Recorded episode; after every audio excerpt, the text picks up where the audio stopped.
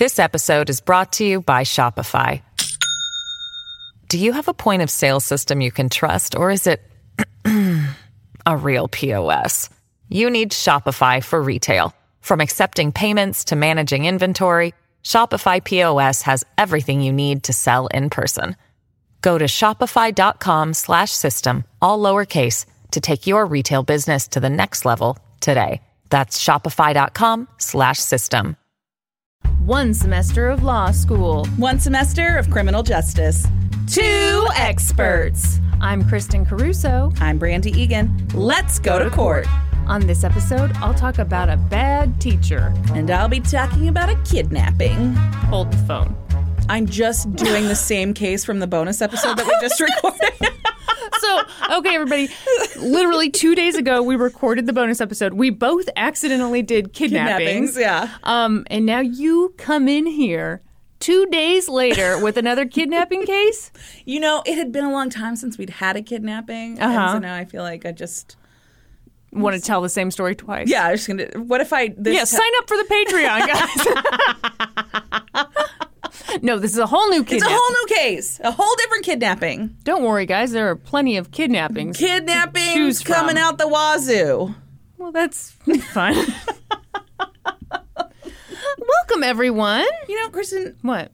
I What? I feel like we didn't talk about this on the bonus episode and it was just a real mistake. And so I feel like maybe we just weren't ready to talk about it yet, but I think we have to talk about it now What about is what it? happened the other night. What happened the other night? Oh, oh. Okay, I know we complain a lot about food on this podcast, and we're not food critics, but Okay, we had a, a lovely dinner before Yep. we recorded, and then you ordered us a selection of treats. so this dessert? this restaurant, um, yeah, you can. Well, no, you you keep telling. Me. Okay, you, but I I, think it is worth about it. noting that this place is kind of a foodie restaurant. Yes, yeah, yes, it's- yeah. it's fancy boy lip glitter. Yeah, Mhm. it's very adventurous. I basically get a chicken sandwich with nothing on it. Yeah, that's that's how Brandy handles the adventure. that is how I eat. The, I handle the adventures eating. So, but they have like a really great like bakery Mm-hmm. selection. So we always get like a cookie and something to try. So you ordered us a sugar cookie, delicious. An oatmeal cream pie, delicious. Mm-hmm. Love it. And a Rice Krispie treat. Who could go wrong with a Rice Krispie treat? We love Rice Krispie treats. On the website, they say we do like a little layer of mm-hmm. something special mm-hmm. in the Rice Krispie mm-hmm. treat. They don't tell you what the layer is, but I thought, well, how bad could it be? Yeah, terrible. Turns out because these motherfuckers. What they what they do? They us? put fucking raisins in the Rice Krispie treat. and you guys, it's worse than it sounded. It's so much. The flavor of the raisin infiltrated the entire Rice Krispie treat. It was like they also put raisin extract in there. They had to have. They had to have stomped on some raisins. Oh, it was It was- terrible. it was disgusting. Who in the world puts raisins in a Rice Krispie treat? you know, all I could think of is like politics have been so bad lately. we just want to have a nice meal, and they do this to us. That's right. Seems like a cruel joke. That's right. this is terrible. Terrible. Hey, it's Kaley Cuoco for Priceline. Ready to go to your happy place for a happy price? Well, why didn't you say so? Just download the Priceline app right now and save up to 60% on hotels. So, whether it's Cousin Kevin's Kazoo concert in Kansas City, go Kevin, or Becky's Bachelorette Bash in Bermuda, you never have to miss a trip ever again. So, download the Priceline app today. Your savings are waiting. Go to your happy place for a happy price. Go to your happy price, Priceline. This episode is brought to you by Shopify. Do you have a point of sale system you can trust, or is it a real POS? You need Shopify for retail. From accepting payments to managing inventory, Shopify POS has everything you need to sell in person. Go to shopify.com slash system, all lowercase, to take your retail business to the next level today. That's shopify.com slash system. Okay, let's chat about a kidnapping. All right, all right. I'm listening. Mm-hmm. What? Mm-hmm. What? I've lost my my Safari window.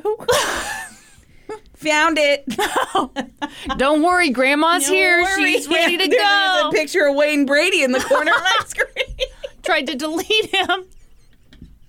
He was just there. Okay, you ready? Talk I'm about ready. Kidnapping. It was mid morning on September fifteenth, two thousand six, and Stephanie Woods was dozing on the couch.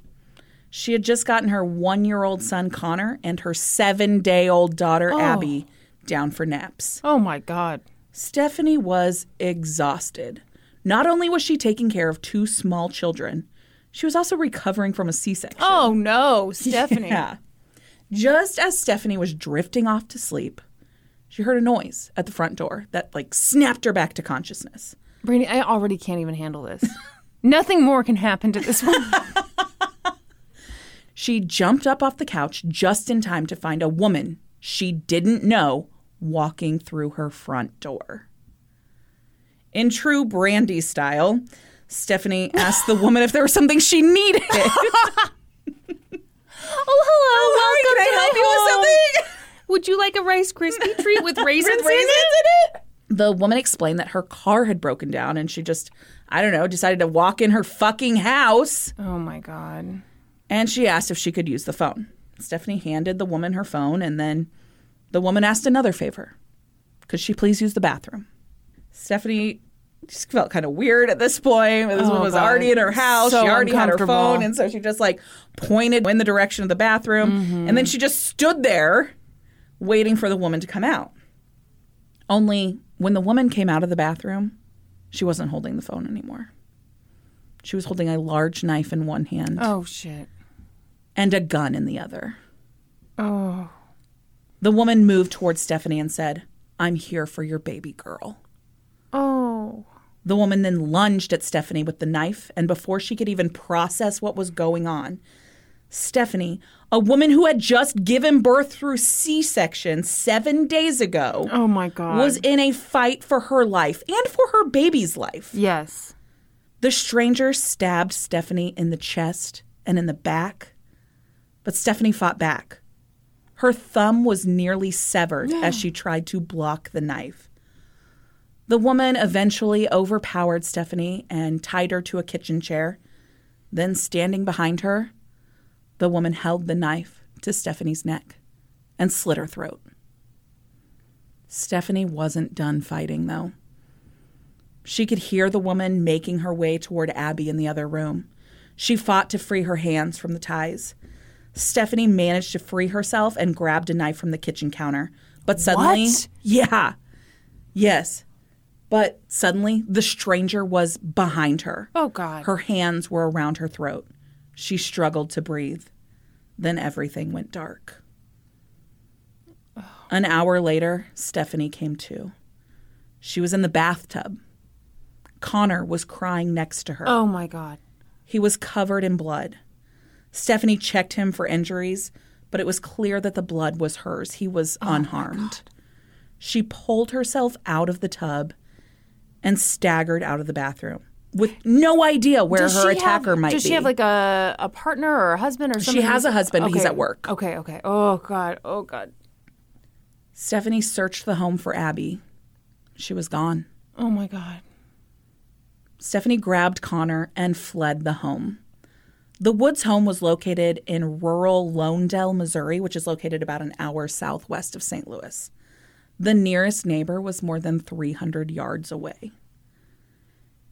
And Stephanie ran there, clutching her one year old son with her throat slit, stab wounds to her chest and oh back, God. and a C section incision. Oh my God. When she arrived at the neighbor's house, she banged on the door and begged her to call 911. Someone stole my baby, she cried. The woman called 911 and relayed Stephanie's claims to the dispatcher. I'm sorry. I'm I'm going crazy now. were the phone lines cut at Stephanie's you know, I don't know if she left because she didn't know where the woman was, or if she Okay. thought she didn't know. She had handed the cordless phone to the woman, so who knows if the woman took it with her. Oh yeah, and in 06, maybe not mm. everyone had their phone on them at all Exactly. at all times. It wasn't always charged. Okay. Yeah. Yeah. So yeah, so she decided like the best plan of action was just to get the fuck out of the house. Yeah, I understand that. Yeah. Yeah. So she runs to the neighbor's house. She's like, somebody stole my baby. So the woman called 911 and relayed Stephanie's claims to the dispatcher. Before long, paramedics arrived to care for Stephanie, and she had lost a lot of blood. So much, in fact, that they didn't feel confident that she would survive the lengthy drive to the nearest hospital. Well, no. So they brought in a helicopter and life flighted her. As she was being cared for, she told them what she remembered of the attack. It had all happened so fast, and the woman had been behind her for so much of it. The description she gave was vague. She described her attacker as a heavy-set white woman with long dark hair who'd been wearing a baseball hat.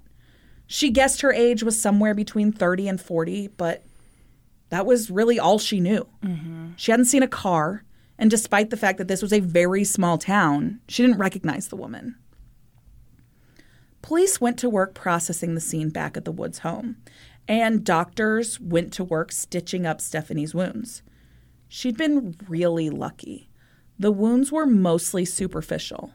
She'd lost a lot of blood because the wound on her neck had nicked her carotid artery, but her wounds weren't life threatening. She would make a full recovery. Pretty lucky, huh? What? Wait, what? Wait. Police Wait, did she make it up? Police were wondering that. They weren't sure it was all luck. The superficial nature of the wounds, paired with the vague recollection of details, and just the unbelievable nature of the alleged crime, made the police a bit skeptical. They began to wonder if maybe Stephanie had done something to baby Abby, and then orchestrated this whole attack story as an attempt to cover it up. Shit, is this one of those stories where they think somebody's full of shit, but they're really not full of shit? don't know, is and it? uh, I'm afraid it is. I hate these stories. It seems that the police weren't willing to go completely balls out on this theory, though. Thank you, Brandy. because they did go ahead and issue an Amber Alert for seven day old Abby Woods. A picture of her was circulated and a composite sketch was made based on Stephanie's description of her attacker. But without a vehicle description or a license plate number, there wasn't much hope that the Amber Alert would actually be successful. Plus, Abby was a newborn. yeah, all they all look newborns look pretty the much same. the Yeah. same. Abby had one distinguishing feature that was mentioned in the Amber Alert, though. She was born with a strawberry birthmark on her forehead. Oh, Yeah. Okay. So that is something. yeah. Yeah. In the meantime, detectives sat down with Stephanie and her husband, James Woods. And they began to allude to their suspicions that maybe everything wasn't as it seemed. Stephanie was now a mother of two young children, and she was still very young herself. She was only 21. Yeah, yeah. Maybe she was feeling overwhelmed, or maybe she was dealing with postpartum depression, or maybe there'd been some kind of accident. But Stephanie was adamant. She hadn't made this up, and she certainly hadn't done anything to harm baby Abby. James was adamant too. The couple was happy. They were doing well. They mm-hmm. felt nothing but love and joy for Connor and Abby. He told police that he hadn't done anything to harm Abby and that he had no reason to believe that Stephanie was being anything but 100% truthful. Because of Stephanie's injuries, she was confined to a hospital bed. So giving her a polygraph wasn't an option. Well, and it's 2006. Come on, people. Uh, so they asked James to take one. I'm, I know they always ask. Yes. It's just an excuse for them to ask right. questions. And he was like, "Yep, let's do it. Let's go do it right now. Like, mm-hmm. let's if this is going to clear us so that you guys can focus on looking for our baby, I'll do it." Mm-hmm. And so they did. They went and they gave him a polygraph, and he passed with flying colors. Yeah. It seemed that at least to his knowledge, the story of the attack was true. Word of the missing newborn spread nationwide, and the search intensified. Stephanie's parents went on the news and gave an emotional plea to whoever had baby Abby. They said, please, just give her back. We have no issues with you. No questions asked. Just return her. Right. And then they asked their, you know, the people in the community to help them with the search. Just be aware of your surroundings. Look around. Check mm-hmm. babies. Like, I mean, don't just wander up to anybody's babies, but, you know, be vigilant. That's a I weird feel like way to say it. yeah, yeah. All of a sudden, everybody's a creep now. That's right. I'm just touching babies left and right. Okay. A ground search of the area surrounding the Woods home did result in the recovery of a knife. But from the crime scene photos, it looks pretty clean, and the police couldn't say for sure that it was related in any way to the case. It just happened to be a knife they found on the ground. Days went by. And then, on the fourth day, police made a disturbing discovery in the woods. Oh no! Did they find the baby? Less than a mile from Stephanie's home, they found a pink onesie. There was blood on it. The detectives feared that this meant the worst for baby Abby. The lead detective called James and Stephanie Woods. He said he needed to speak to them in person. Stephanie said that when she got the call that the detective had news for them and wanted to give it to them in person, she knew it was, it was bad. Yeah. She and her husband sat down with the detective that day. And just as he was about to deliver the news to them about the onesie and tell them that they now believed Abby would not be found alive, the detective received an urgent phone call. Abby Woods had been found. and she was alive. No. Yeah. Like he's literally about Oh, to tell my them God, I've got we're pretty sure we're not Yeah. going to find her alive. We have found this evidence that is terrible. Well, a lot of times when a stranger comes and takes your kid, Yeah. your child doesn't Yes. survive. Just a few miles down the road, a woman had grown suspicious about her sister in law's new baby. Oh boy. And it turned out that her suspicions were correct. It had all started in the spring of 2006 when Shannon Torrez announced to her family that she was pregnant. It was a dream come true. Shannon and her husband had been trying to conceive for years after the devastating loss they'd suffered six years earlier. Their baby had been stillborn. Oh. But finally, at 36 years old, Shannon had become pregnant again and she was over the moon. Her sister was pregnant too. In fact, their due dates were the exact same day. Well, now come on. So they grew very close in sharing their milestones from their pregnancies, comparing notes from their doctor's visits, you know, et cetera, et cetera. Mm-hmm. Fast forward to September. Shannon's husband, Rodney, came home from work to find that while he was gone, his wife had given birth to their baby girl. At home. Alone. Everything was totally fine, though, Kristen. Sorry. Shannon had simply been feeding the animals in the barn that morning when she felt what she thought were false labor pains. But by the time she got back to the house, it turns out that they were very real labor pains and it was way too late to make it to the hospital or call anyone. So she just had that baby right there at home, all by herself. And she hadn't even bothered to call her husband and tell him the good news, not even hmm. after the fact. Hmm. No big deal. Well, you know, you're busy after you have a baby. That day was September. Can't even tell the dad. yeah, that day was September 15th, 2006. Okay. In the following days, Shannon and her husband showed off their new baby girl, Millie May, to all of their Millie May? friends. Yeah. Wow. Come on. you don't think it's cute? No, I don't think it's cute. No one thinks that's cute. I think it's kind of cute. I think you don't deserve to have a kid if you're going to name it Millie May. Okay, now tell me more about this Hubs.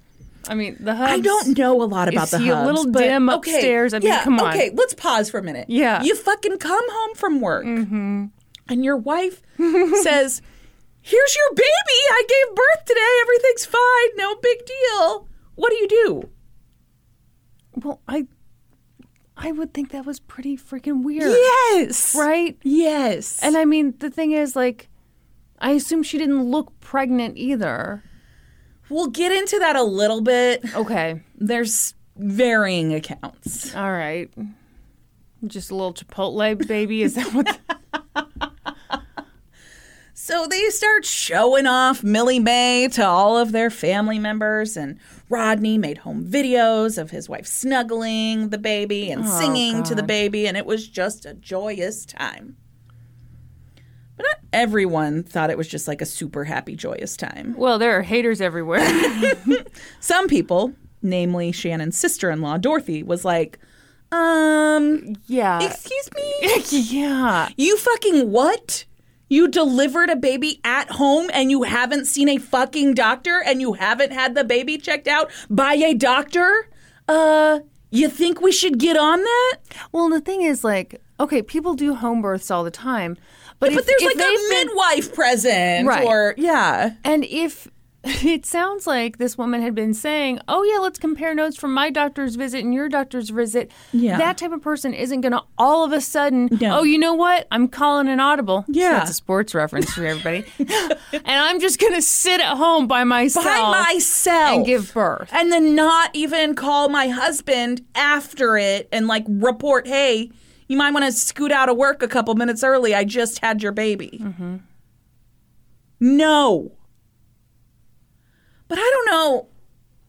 I don't know. It seems that Dorothy was the only one initially who was like, excuse me? What's going on here? Everyone needs a Dorothy in their life. Right? I mean, that's that's the problem. Is not enough of us There's have a not Dorothy. enough Dorothys. So Dorothy went on like this for a couple of days, telling Shannon that she at least needed to go get herself checked out. Right. And Shannon would kind of brush her off and say that they were fine. But finally, on Tuesday the 19th, Shannon called Dorothy and asked her if she would come take her to the hospital to be checked out. Mm-hmm. And Dorothy was like, Absolutely. Yes. Yes. I'm on my way. I'm already there. Yeah. And so she did. She came and picked up Shannon and Millie and got them in her car. But as soon as Dorothy saw Millie, I believe this was the first time that she'd seen her in person, uh-huh. she knew something was up. It looked to Dorothy like Millie had makeup on her forehead. Oh my God, she tried to cover up that birthmark with. Mm-hmm. Oh my God. Mm-hmm. Dorothy knew that there was a search going on nearby for a missing baby. She'd seen the Amber Alert and she knew the missing baby had a strawberry birthmark on her forehead. So when Dorothy and Shannon got to the hospital, Shannon went in and left Dorothy in the car Oh my God. with Millie. Okay, is Shannon the biggest idiot in the world? Why not just tell Dorothy, oh yeah, I went and got checked out today. Everything's great. Right. Maybe I don't know. Okay, I don't know. But yeah. she's like, I'm just gonna go get it checked out. Like, I- mean, it was all a ruse, right? The whole time. Yeah. Like, so she's like, I'm gonna go and get checked out. You just hang out with Millie, and I'll come Well, out and when I'm why am I expecting someone Yeah. who goes and slits somebody's throat and takes their baby Yeah. to like do something logical? Exactly. Okay, I'm sorry. yeah. So Dorothy's sitting in the car with Millie, and she's Yeah. like. Fuck, fuck, fuck. Yep, fuck. I've got a kidnapped Like, baby. Yeah, I'm sitting here with a kidnapped baby. And so she calls Rodney and is like, Yeah. I have some suspicions about Millie. Like, buddy, come on. Yeah. And he's, she's like, I just picked up Millie. I'm t- I've taken Shannon to the hospital. She's inside right now. I think that she's covering something up. I think this may be the baby from the Amber Alert. Yeah.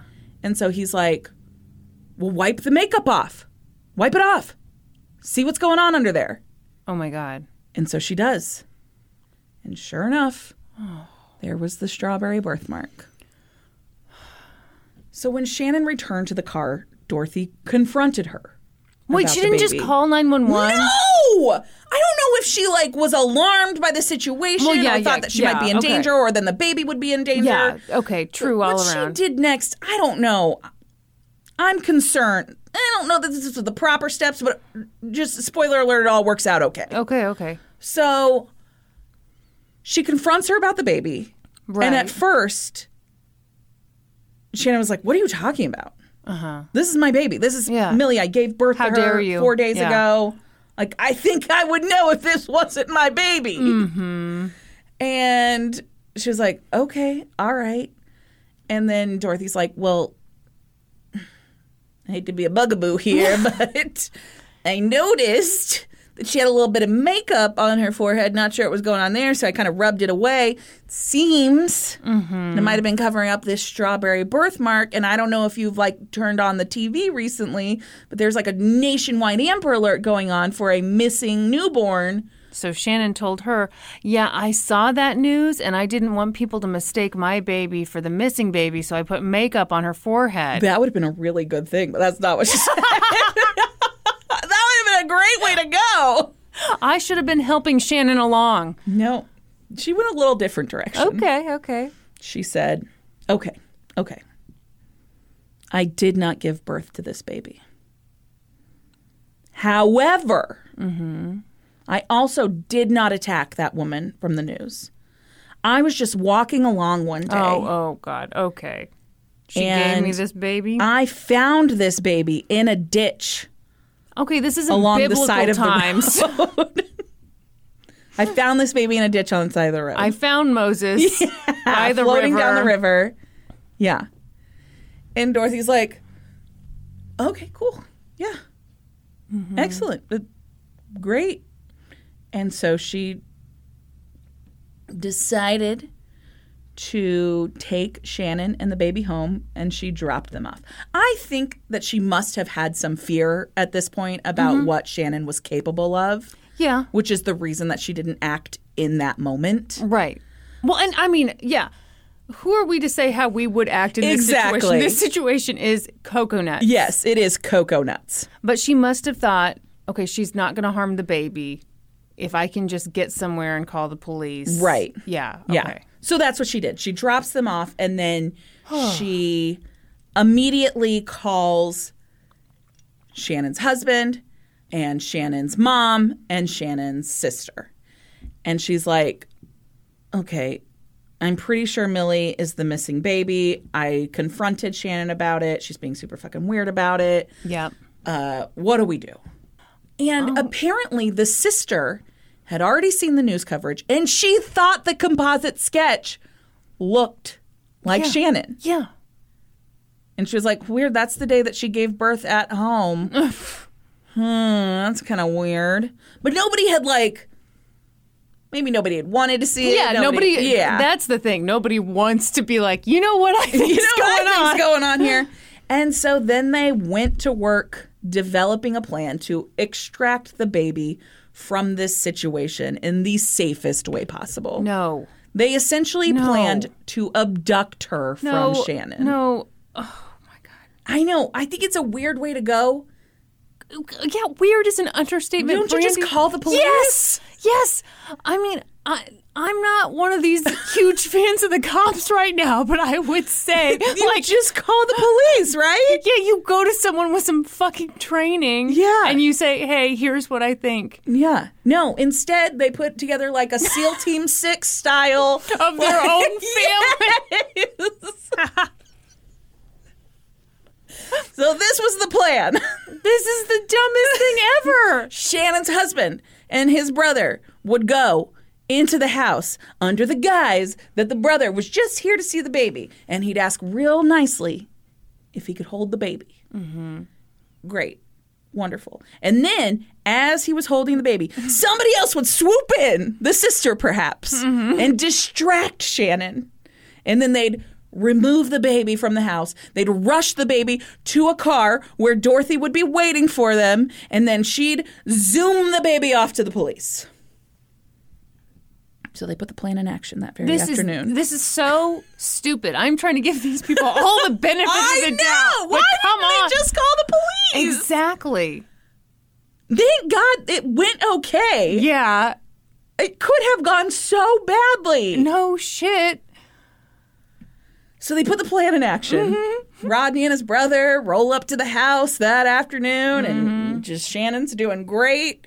And she thinks nobody's on to her, even though Dorothy's already confronted her. Right. And the brother's like, hey, can I hold little baby Millie? And she's like, of course, of course, yes. Get those oh baby snugs in. Oh god. And so he does, and he's holding the baby, and and then So the sister swoops in and distracts Shannon, and then What out the she do? door. What did I don't. I a don't know. dance? Please tell me. Make the scarf dance. it's it's 06. What what were we doing in 06? she did the cha cha. Yeah, that's exactly what I was thinking. One and she took it down real low.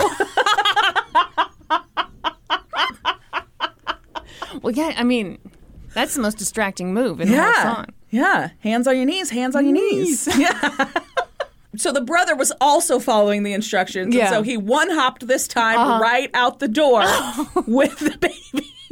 You guys, if you could have seen the light that went on in Brandy's head when she realized she could make that joke. Brandy, that was magical. Thank you. So he gets the baby out of the house to the Yes. and there's Dorothy in the car waiting. They put the mm-hmm. baby in the car and she One zooms off to the police. Crisscross.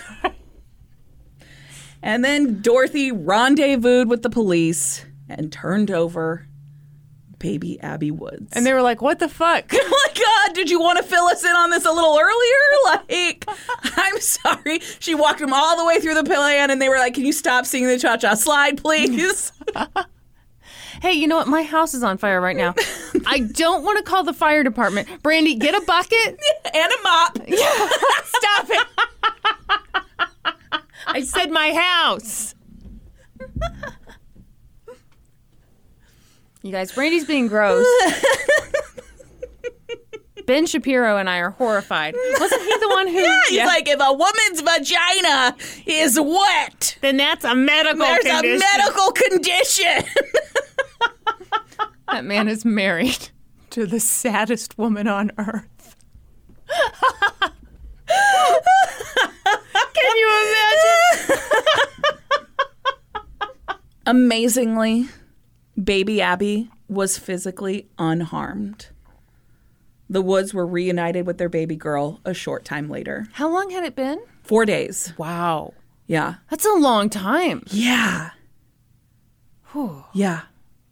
When Stephanie was asked, like, how did you manage to like run from your house to the neighbor's mm-hmm. house when your mm-hmm. throat had been slit and you'd been stabbed? And she was like, I'm a mom. Like, a part of me was taken away. I had to do anything I could Yeah.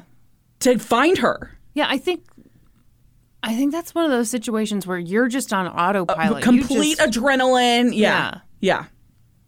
She spent some time in the hospital. Like she required a lot of medical care. Really? She has I just think it's ridiculous because they were like, did she maybe do this to herself? Like, Yeah. yeah. Yeah. She has like she, her thumb was nearly severed. Kristen, I don't know if you heard. yeah, I understand. what are you laughing about? I love I something about the way you said she spent time in the hospital, and I'm like, no shit, someone slit her throat. Oh, oh, what a little bitch! Had to go to the hospital. if that was me, I wouldn't have to go to the hospital. I'd just stay home and give birth myself. Anyway. Sorry. The police then obviously moved in on Shannon Torrez and took her into custody without innocence Without innocence or incident. or any sense. She was charged with kidnapping and armed criminal action, among a whole host of other charges. There were 11 in all. Uh, and she was held on $1 million bond. At her first court appearance, Shannon looked disheveled and disoriented and cried through most of the proceedings. Did she have the hairdo that we s- talked about in, in two weeks ago in that episode? just curled on top. Yeah. No, her hair is is long and dark, and it's literally like it's like Violet's hair from The Incredibles. It's like all in her face. You can just see like a little tiny bit of her face Well, peeking through. Okay, if you did that, wouldn't you be doing the same Yeah. thing? Yeah. Yep. So she like was sobbing through most of the Yeah. court proceedings. And she entered a plea of not guilty on all charges. For real? Mm-hmm. Her husband Rodney filed for divorce immediately following her arrest and asked in the divorce filing that there be a condition where Shannon could never contact him again. Wow. Mm-hmm. Aww. He did not attend any of her court appearances. Hmm. Despite her initial denial of any involvement in the attack on Stephanie or the abduction of baby Abby, Wait, so she wasn't trying to say insanity? She was trying to say she literally had no. Mm-hmm. Oh my. As the prosecution moved toward a trial, the defense acknowledged that things didn't look great for them. No, they sure didn't. So they asked the prosecution for a deal. Would they consider an Alford plea? As we've talked about on the show before, an Alford plea is where a defendant maintains their claims of innocence but acknowledges that the prosecution has enough evidence to convict them. Mm-hmm. It is technically a guilty plea. Yeah. Yep. So the prosecution reached out to the Woods family. Stephanie wasn't looking forward to reliving the worst thing that had ever happened to her, Right. but it was something she was willing to do to Yeah. get justice. When the prosecutor explained to her how the deal would work, though, so the prosecutor was like, We will still seek the maximum penalty, or basically allow her to plead guilty, plead the Do the Al- Alfred, plea, Mm-hmm. for two counts. We'll drop everything else, but then we will ask the judge to sentence her to the maximum penalty, which would be 30 years. And you will still be able to go and give your victim impact statement at the hearings. You'll still be able to face her if you choose to do so. Okay. And so Stephanie thought that over and she felt that avoiding the trial would maybe be the way to go. She said that made her feel better. She'd still get to kind of speak her piece, but she wouldn't have to relive every detail Yeah. of what had happened. Sure. And so the family agreed to accept the Alford plea. I don't know that I'd accept an Alford plea. I know. I don't know if I would either. I'd be like, you're straight up guilty. Yeah. It's okay if you take a plea deal, but you're yeah, straight up you're guilty. straight up guilty. Yeah. Yeah. I wouldn't feel great about it. Shannon Torrez entered her Alford plea in May of 2008, and in September, everyone was back in court for sentencing. The prosecution made their argument before Judge Wood and asked for the maximum of 30 years. They said this would ensure that Abby would never have to spend any part of her childhood worrying about Shannon getting out of prison. Yeah. She would be well into adulthood by the time that happened. So she's going by Abby, not Millie May. She didn't want to keep that. yes. Stephanie and James, as well as Stephanie's parents, gave victim impact statements and they talked about the hell that they had lived in. And that moment where they thought for sure the detective was sitting them down to tell them that their daughter had died. Yeah. This was the first time that Stephanie was face to face with the woman who had attacked her. And she said something to the effect of, like, I can't believe you could do that to me. Like, woman to woman, Yeah. how dare you? The defense asked the judge to be lenient on Shannon Torrez, and they offered up the first kind of explanation for her actions that day. They said that Shannon had delivered a stillborn baby that very morning No. and then had suffered a bipolar postpartum episode of psychosis. Where's the evidence of that baby? Mm, there is none. Yeah. Mm-hmm. We'll get, I'll Okay. pause momentarily. We'll get there in just a second. They said that she'd seen a sign in the front yard of the Woods home welcoming their baby girl, and in that psychotic state, she had attacked Stephanie and taken Abby. They called Dr. Diane Sanford to the stand to testify about psychological evaluations, medical reports, etc. And she said, My opinion is that the severe bipolar postpartum depression affected her conduct in this instance. Sanford went on to say that symptoms of bipolar postpartum depression usually emerge 24 hours after a woman gives birth. So not like 30 seconds later? Mm hmm. Um, and she said in a in a written report to the court that she believed that Torrez had given birth to a stillborn child at home on September 15th. On cross examination, the prosecution was definitely able to contest the claim that she Yeah. had given birth that morning. There was no proof. There was no medical evidence. No remains were ever found. Yeah, what did she say she did with I, I don't know. I don't know the yeah. specifics of that. There's a lot of speculation surrounding Shannon's Okay, pregnancy. yeah. Her family believes and testified to the fact that they that she was pregnant at some point.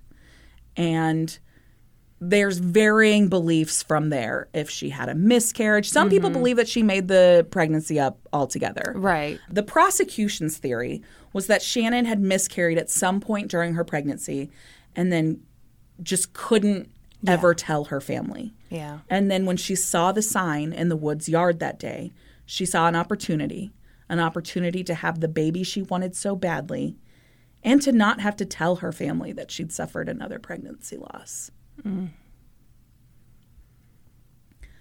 Yeah, there's a couple of different people testified about seeing Shannon in various stages of pregnancy. Yeah. But like no one went to a doctor's appointment with her. Right. No one, yeah. So it's just it's hard to know if it was completely fabricated Right. or if she had been pregnant at some point. Well, it wouldn't surprise me at all if she'd had years of terrible, you know, miscarriages and all that stuff. I mean, that wouldn't surprise me one bit. Not at all. Not at all. Um, but yeah, as far as delivering a stillborn baby that very morning, I don't believe it. No. Yeah. After hearing from both sides, the judge sentenced Shannon to. Do you have a guess? The prosecution was asking for like the minimum, which would be like 10 years. The prosecution wanted I'm sorry, no, no, no. The defense was asking for the minimum. The prosecution was asking for the maximum, which was 30. Um I think she got 15. She got 30 years. Oh, wow. Okay. Yeah. And she must serve 25 and a half of those before becoming eligible for parole. Wow, that's a lot harsher than I thought Yeah. she would get. Yeah. Her family sobbed in court when the sentence was announced. Yeah. Following the hearing, Stephanie said it felt good to tell Shannon, kind of tell her off that day, tell her what she'd mm-hmm. done to her and what she was mm-hmm. carrying around with the rest of her life now because of what she'd done. She said, but that doesn't fix what she did, and I still live with that every single day. As for the sentence, she said she was happy with it and felt that Shannon got what she deserved. Stephanie Woods never returned to the home where the attack occurred. And while she knows that her children were both young enough that they won't consciously remember the events Yeah. of those days, she worries about what impact it will have on them. She said, uh, specifically for Connor, he watched his mom be attacked and then he Mm-hmm. Yeah. was put in a bathtub Yeah. with his mom for more than an hour. Yeah. He was only a year old, but who knows what kind yeah, of. Yeah, you never know. Uh, people think that oh, the kid can't talk, so Yeah. therefore the there's no memories being created. That's just not true. It's just not. It's just not. Shannon Torrez will be 63 when she becomes eligible for parole. wow. She spoke on an episode of Snapped that I watched about this case, mm-hmm. and she said the whole event is a blur to her. She has no recollection of attacking Stephanie or stealing the baby, but she remembers all of a sudden having the baby in her mm-hmm. possession. And she said there were periods where she questioned whether the baby was hers. Mm-hmm. And that's the story of a kidnapping where, oh my gosh, nobody died and the baby was recovered. I was going to say I would love to know how often It, a something child ends like that. No kidding. because it seems like and and we just talked about this on the bonus episode Yeah. that it just seems like the kids are murdered by the kidnappers within the first 24 hours. Mm-hmm. Yeah. Because usually if you're kidnapping someone Yeah. you're a terrible person. Exactly. One result of this case was kind of like a widespread safety thing about not putting signs welcoming your newborn in your yard. Hmm. It was a very popular thing for a while where people have a stork or something out in their yard that Yeah. says, you know, it's a girl or whatever. Yeah. And that was kind of a warning that was issued after this, like not to do that. oh, come on. Really? Yeah, really. Yeah. Um, I think to me, and obviously, I mean, do whatever you want, but that kind of makes me think of like how one guy had a shoe bomb, and Well, now like, we all, now we take, all have to our take our shoes shoes off off. at the airport. I like. Yeah. I just, I think that's a really extreme reaction to something that is not is likely not very happen. common, yeah, or likely to happen. Yeah, I Yeah. no, I agree with that. And I think it's way cooler to, to be announce your Yeah. your new human. and your neighbors know like, oh, maybe I should drop off Yeah. some food at their door or something. yeah, I always think it's really fun when I see. I know. I, I, I, maybe that's part of it for me. Or like, Yes. I love those signs when somebody's like, "Happy birthday to Megan, she's Yeah, yeah. 17." Yeah. I especially love them now because it's like, okay, you can't do a fun Yeah, you party, can't- but like, yeah. how exciting that now we can, you know, wave, to Wave the at kids. I didn't realize how lame, lame that sounded until I started talking. I love waving at people's signs as I Yes. drive by. Good for Megan. She's 17. Hey, it's Kaley Cuoco for Priceline. Ready to go to your happy place for a happy price? Well, why didn't you say so? Just download the Priceline app right now and save up to 60% on hotels. So, whether it's Cousin Kevin's Kazoo concert in Kansas City, go Kevin, or Becky's Bachelorette Bash in Bermuda, you never have to miss a trip ever again. So, download the Priceline app today. Your savings are waiting. Go to your happy place for a happy price. Go to your happy price, Priceline. As humans, we're naturally driven by the search for better. But when it comes to hiring, the best way to search for a candidate isn't to search at all. Don't search, match with Indeed. When I was looking to hire someone, it was so slow and overwhelming.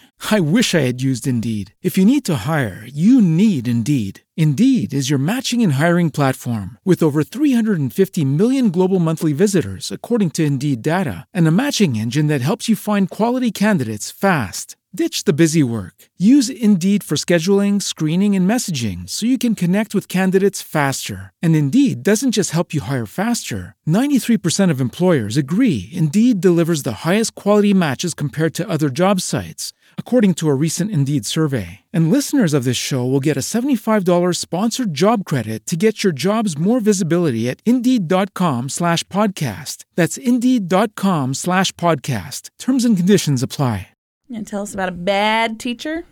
Bad, bad, real bad. Are you ready for this?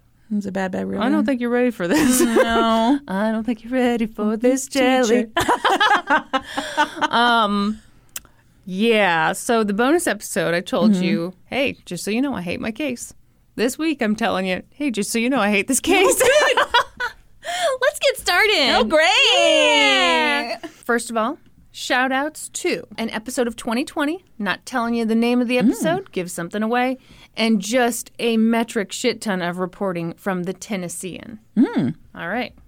I believe that's located in Tennessee. You're a brilliant woman and a hell of a bowler. Thank you. It was the fall of 2016, and Elizabeth Thomas was at a particularly vulnerable time in her life. She was 15, and she and all of her siblings had been homeschooled their whole lives. Their mom, Kimberly, had done the homeschooling, and their dad, Anthony, had been away a lot because he worked, quote, around the clock as an exterminator. Around the clock. Okay, I. Yeah, I'm gonna. Mm, I didn't even know an around the clock exterminator was an option. okay, now here's the. I have to stop here, and this is weird. This is gonna seem really weird. You you know how much I love the show 90 Day Fiance. I do. okay, so one of the guys on there is an exterminator, and he wakes up at like 4:30 in the morning to go exterminating and I don't know if he's just got a crazy commute. He might because he lives in a rural area, but part of me also wondered if you're an exterminator, do companies want you to come exterminate before anybody's around? we always see- get the salon exterminated before we're open. Right, right. Yeah, because we don't want. Well, we don't want that happening while people are there. Sure, Yeah. sure. And you want it to be sneaky, sneaky, so people don't get freaky, freakied out. Well, wouldn't you? I mean, I mean, I think it's nice that we're you know taking the steps to ensure course, that their experience is bug free. of course. Yeah. And we don't want to know about it. Yeah. So, yeah, initially, round the clock as an exterminator, I do wonder if. Well, and then I also think there's probably something about safety. Like you don't want to be exterminating while like for office buildings and stuff Yeah. like that. That makes sense to me. Okay. Okay, but around the clock. Yeah, no, see, that doesn't make sense. Yeah. That okay. doesn't- Like, uh, is there a circumstance where I wake up in the middle of the night and find out that I have some kind of infestation that I was not aware of before then. Will an exterminator come out at that time? I mean, I'm sure if you pay enough, somebody will come out and do anything. Okay. Like a lap dance or I'm sorry, I was thinking of gross things. So, you know, Anthony's out exterminating all the live mm-hmm. long day, and Kimberly's in charge of the homeschooling. So, Elizabeth and her four siblings had been isolated. And so, when their mom physically and emotionally abused them, they didn't have an advocate. This abuse went on for years until finally the kids made the incredibly brave decision to call Child Protective Services themselves on their own mother. wow. I know. CPS came to investigate, and they determined that the situation was so bad that the mother needed to be removed from the home. And she was subsequently charged with multiple counts of child abuse. I've never heard of the parent being removed from the home. Really? Yeah, you always hear about them removing the children from the home. I guess they thought maybe the dad could. Yeah. Okay. Okay, so this is where I want to pause a little bit here about this dad. Mm-hmm. In the I thought you were gonna like tell me a secret. I did have my hand up. Like, don't let, let the listeners hear. In the episode, the interviewer started to ask him about the abuse. and he was like, "Oh, I'm just never home, so I didn't know what was going on." He got up and left. What? Okay, that's shady as fuck. Yeah, like got emotional. Now got emotional. I don't care. I'm kind of of the same camp. Yeah. I'm kind of like, hmm. now it could just be, this is all too tough, can't handle it. But it could also be, I know, I know, wait, for, wait for it, wait for it. It could also, What do I look like, Aaron Burr? sir. I'm thinking it could also be, are you just the type of guy when things get uncomfortable, you just leave? That could be. That's actually And a common so- personality Yeah. type. yeah, and yeah. so Oh, right. maybe that's how you don't see what's going on in your own house is when things get weird, you just leave. yeah. Brandy, I'm sorry, I was pointing at you. Like I don't do that. so it was obviously a good thing to have the mom removed from the home, but that meant a lot of changes for the kids. And for 15 year old Elizabeth, it meant that for the first time in her life, she'd be going to a traditional school. So she enrolled in Culleoka High School, and it was rough from the jump. Mm-hmm. Everything was so new, and she was still dealing with the trauma of having been abused. And, like, right away when she started at her new school, she said the first thing that happened was some boys called her ugly. yeah. Yeah. Yeah. Fucking high school. Yeah. And middle school. Fucking school. it was stupid and immature, but of course it still really hurt. of course feelings. it did. And she tried to make new friends at her new school, but that was kind of tough because by that point, a lot of the cliques were already set. Yeah, and she was like the weird new homeschool girl. Like Right, right. Yes. So she felt really alone in this totally new school. Not saying like yes, of course she was weird. I'm just saying that's That's how people are going to view you. Yes. Yeah. So she's living in her small town in Tennessee where there's a population of like 5,000 people. Mm-hmm. And, you know, it's kind of cliquish. She doesn't know what to do. But eventually, in the midst of all this change and turmoil, she found someone she could trust. Oh no. It was her health teacher, Oh no. Tad Ew, Cummins. ew, that's the worst teacher. It is, isn't it? That is the worst teacher. Who did you have for health? I had this old uh this old male gym teacher. Uh-huh. He was the weights teacher. I can't even remember his name, but he was super creepy. Um, I can't remember his name. And he fast forward through the part on the health video where they talked about boners because he couldn't handle it.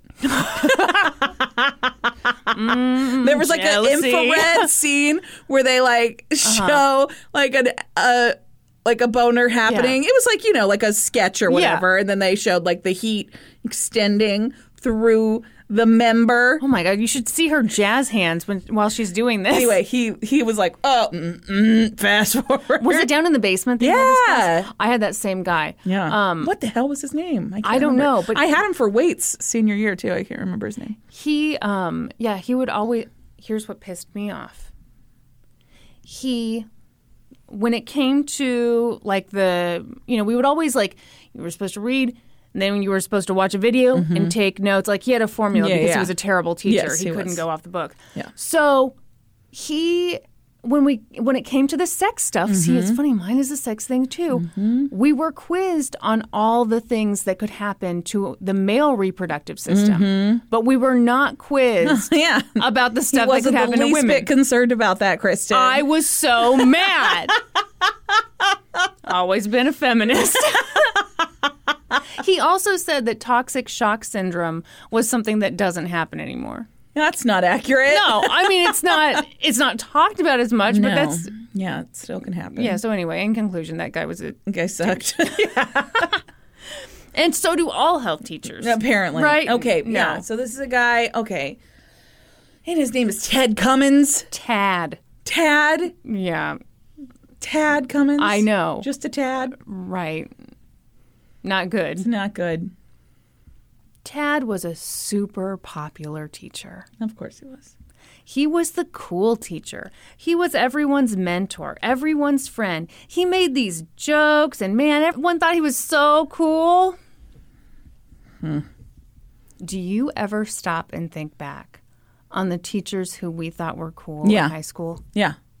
Do you have revised opinions now? Yeah. I do too. Yeah, I do. Who are you thinking of? So there's two. And we'll bleep. We'll bleep. Yeah, I two teachers Yeah. shared a, a trailer. That's exactly what I'm thinking. That's exactly. Okay, okay. So our school was overpopulated, so they Yep. brought in these trailers that the Yep. teachers, and like they were Uh-huh. split into two classrooms. So I love that you're thinking of. Yep. Mm-hmm. Yep. They shared a trailer. They pranked each other. I think they were just like reliving their high school glory days, thinking they, were the cool guys, were. right? They absolutely were. Yeah. The thing I remember that I thought was so funny in high school, and I look back now and I think, what a dick. Uh-huh. What they would do, I don't know if you remember this.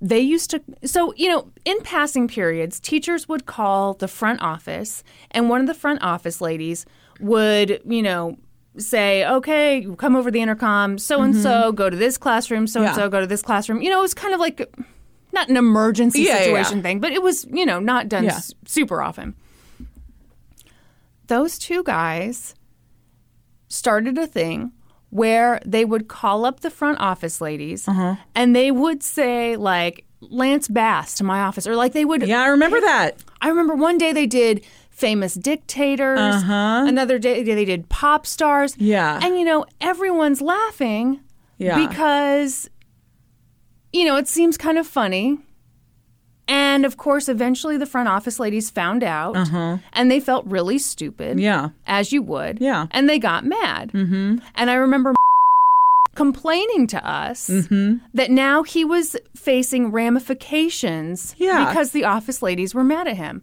and as an adult i remember What a douchey thing to do. Yes. At the time, I was like, oh, so hilarious. Oh, those front office ladies. Oh, God, can't take a joke.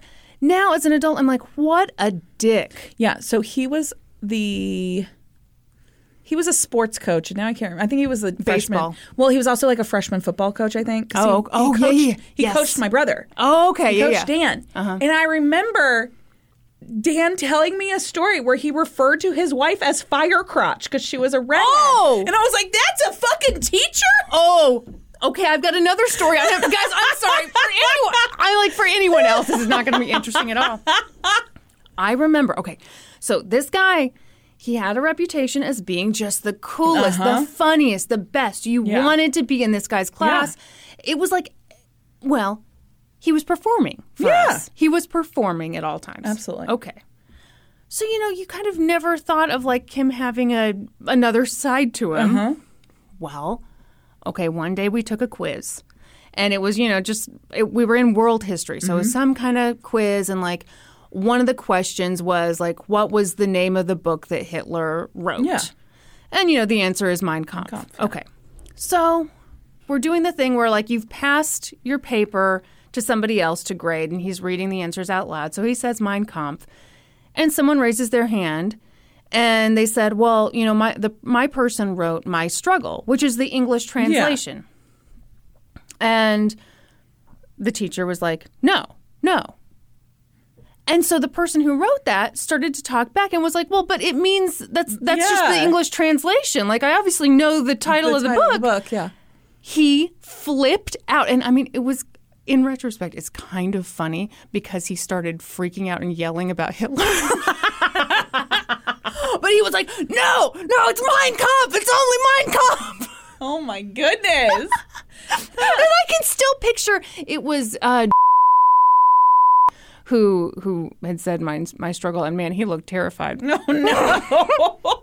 anyway, maybe we'll cut that because that's kind of a weird story. I like it. So anyway, yeah, sometimes years later, you look back on the teachers you thought were cool, and you Yeah. go, "Holy shit, not so much." Yeah.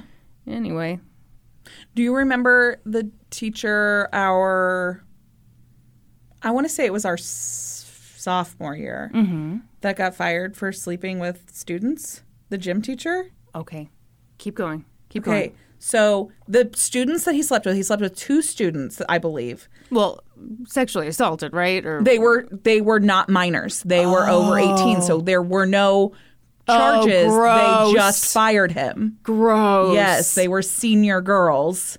Ew. Yeah, it's still disgusting. Well, yeah. Yeah. yeah, but because they were not minors, they were 18. He mm-hmm. hadn't technically done anything illegal. wow. And so he was just fired. What was his name? We should look him up. I know. Obviously, Patty bleep, Bleep that. that this is the bleeped episode. Do you remember? Um, this is another one. Like this. No, doing this story brought up all these memories. Yeah. Do you remember the teacher who was fired because some girl stuck her tongue out at some point, and he said, "No thanks, I prefer to use toilet paper." No. yeah, he got fired, and everyone bullied her. Oh, wow. Yeah. what teacher was that? I don't remember. I don't remember. Wow. It was one. I I think Casey. Casey will remember. Yeah, I bet she will. Because I think it was one of her teachers. Okay. Because you and I got into an argument about this. We did? Yeah, we did. I We have did. no recollection of this. I know you don't. I can tell you don't. Um, yeah, I thought it was really gross and weird. Mm-hmm. And you thought it sounded made up. Oh. Interesting. You were being an asshole. I was being an asshole. Yeah, that's ooh. Oh my gosh. Okay. Man. All right. in case you all couldn't tell, you're on a magic carpet ride right now of our memories of high school. Okay, so Tad, you know, everyone thinks he's super cool. But let me tell you, he was the type of guy who takes a lot of selfies in the car with his sunglasses on. Mm. Mm-mm. No, he thinks he's cool. I know they all think they're cool when they do that, but Yeah. Mm. Mm. I wrote in the script, which is just a fact that I'm throwing out there without any judgment at all. I forgot to withhold judgment. Withhold judgment. Yeah. Mm-hmm. Above all, you should know that Mr. Cummins was 50 and just an upstanding guy, just a great guy. no, I don't believe it. He'd gotten married to his high school sweetheart, Jill, the year they both graduated from high school, and they had two adult daughters and a few grandkids. And at this point, he just spent a ton of time in church. He went on missions trips with his church, and he sang in the church choir, and he taught Sunday school. And he was super helpful to Elizabeth as she made this transition from being homeschooled in an abusive home to going into public school. Hmm. He sought her out right away and let her know that he hmm. cared. Okay, Brandy. he even gave her a gift a Bible. Oh no. Yeah, I, I love it when creepy predators work God into the mix. Yeah. That's great. That's not going to do terrible psychological damage. Yeah. Spiritual abuse.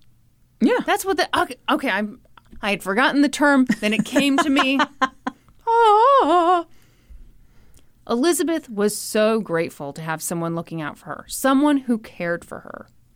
In fact, she felt so comfortable around him that she opened up to him. She told him about the abuse she'd experienced at home. And Mr. Cummins was so thoughtful that he invited her to church. He invited her because the preacher's wife was going to talk about abuse and ways to get past it. So Tad said to Elizabeth, Hey, why don't you come along with me to church? So Tad and his wife Jill and Elizabeth went to church together. If you were to ask good old Tad about it, he'd say they had a father daughter relationship. I hate it. Oh, you don't like father daughters? No, he's grooming her. Mm-hmm. His wife Jill began to refer to Elizabeth as their third daughter. There was no two ways about it. Tad was looking out for a vulnerable 15 year old. For example, one day she was in the cafeteria with her friends and they asked her, Are you hungry? And she said something like, I must not have a soul. I, I'm not hungry, which is kind of a weird thing to say, but you know, something like, anyway, okay. 15 year olds, you know, whatever. well, Tad overheard this. So he walked over to her and he pointed to her and he said, My soul sees your soul. Ew. Ew. Yeah. Ew. Yeah. Yeah. Gross. Stop. Yeah. Go away. Yeah. No, thank you. So, yeah, he was just a real chill guy. Mm-mm. Ask anybody. Except don't ask anybody. Because on 2020, they talked to this guy named Chandler Anderson, who used to work with Tad when Tad was a respiratory therapist at the local hospital. And Chandler was basically like, that dude was a dick. He said Tad had a temper and a real problem with authority and could not handle the word no. Chandler theorized that Tad took the pay cut to become a teacher, not because he like was called to teach. Tad just wanted to be in charge. Yeah. He wanted a job where very few people would tell him what to do. But I'm sure Chandler was full of shit because Tad taught Sunday school, and we all know they don't let assholes teach Sunday school. Yeah, that's not accurate. I love when they get somebody who's like, nope, I knew this guy. I knew he was full of shit. Because you know people knew. Yes. Of course people knew. So a few months passed. And of course, Elizabeth didn't see the flaws in Mr. Cummins because, you know, she's this 15 year old who's dealing with all this trauma. And instead, the more time she spent with him, the more he was able to convince her that he cared for her. He was looking out for her. And really, he was the only person on earth who really cared about her. All of this love, quotation marks, and attention came at just the right time. Elizabeth was still reeling from the abuse she'd suffered at home and still trying to adjust to high school, and she wanted to get better. She wanted to work through all the shit she'd been through, and she decided that what she really needed was to see a therapist. She thought maybe she might even need to get on some antidepressants, you know, just something to help her. So she went to Tad and told him about this plan and how she was thinking about seeing a therapist, she was interested in medication, and he told her, "No. No, no, no, no, no, no, no. You don't want to do that. Oh, no, no, no. Medication, that'll just change the way you are, and you're great just the way you are." Yeah, because a therapist would have spotted what was going on the second Absolutely. she sat down in their office. Absolutely. Yeah. And there's no shame in medication. No, none at all. Mr. Cummins had a better idea. Why go to a therapist? When you could come to me. That's right. Ding, ding, ding, ding, ding. Oh, no. She could get all the free therapy she needed from a big fucking creep. So they spent more time together, and during this time, Tad told Elizabeth a little bit about himself. As it turned out, he'd, he'd had a fascinating life, Brandy. Mm, Hattie. You're not going to believe this, but he was a former CIA agent. No, he wasn't. Yes, and guess what? Hmm.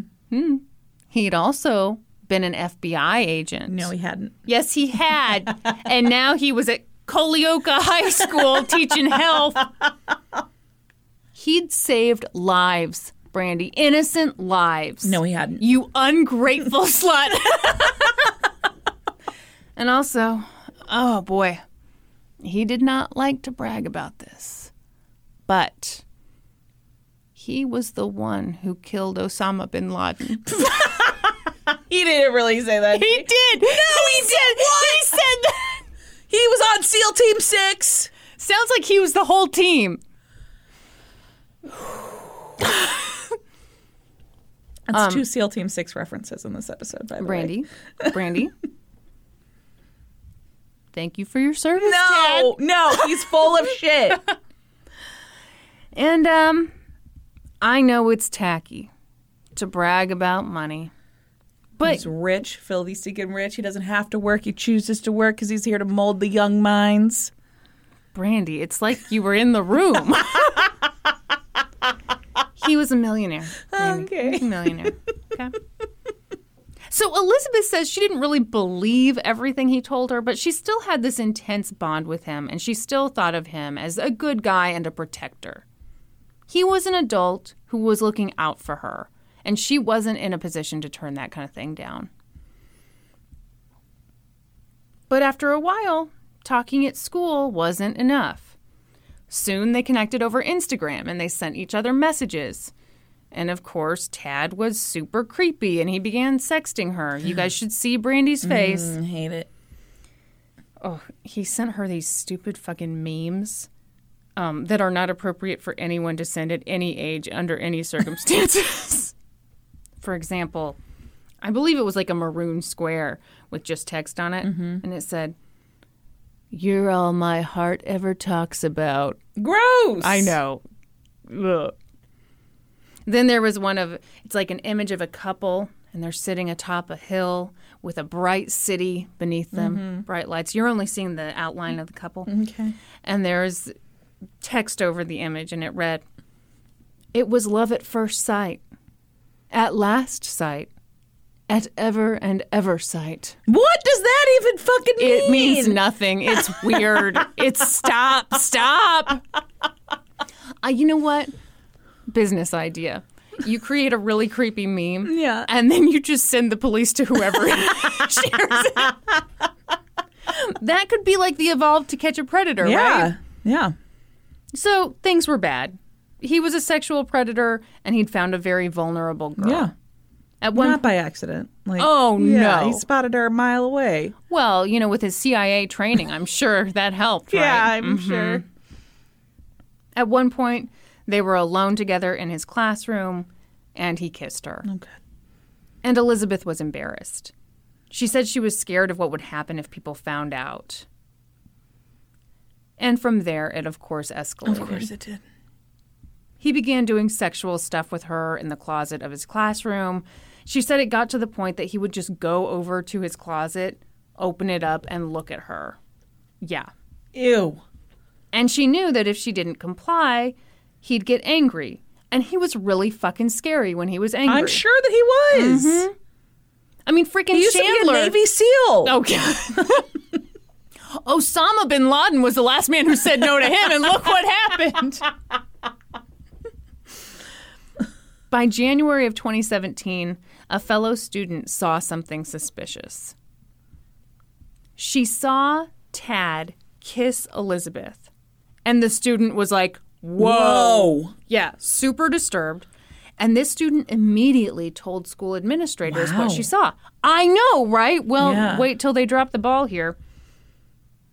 The school administrators investigated the issue because they were all highly trained detectives. Yeah. See, this is this is another it's a theme in this Yeah. episode.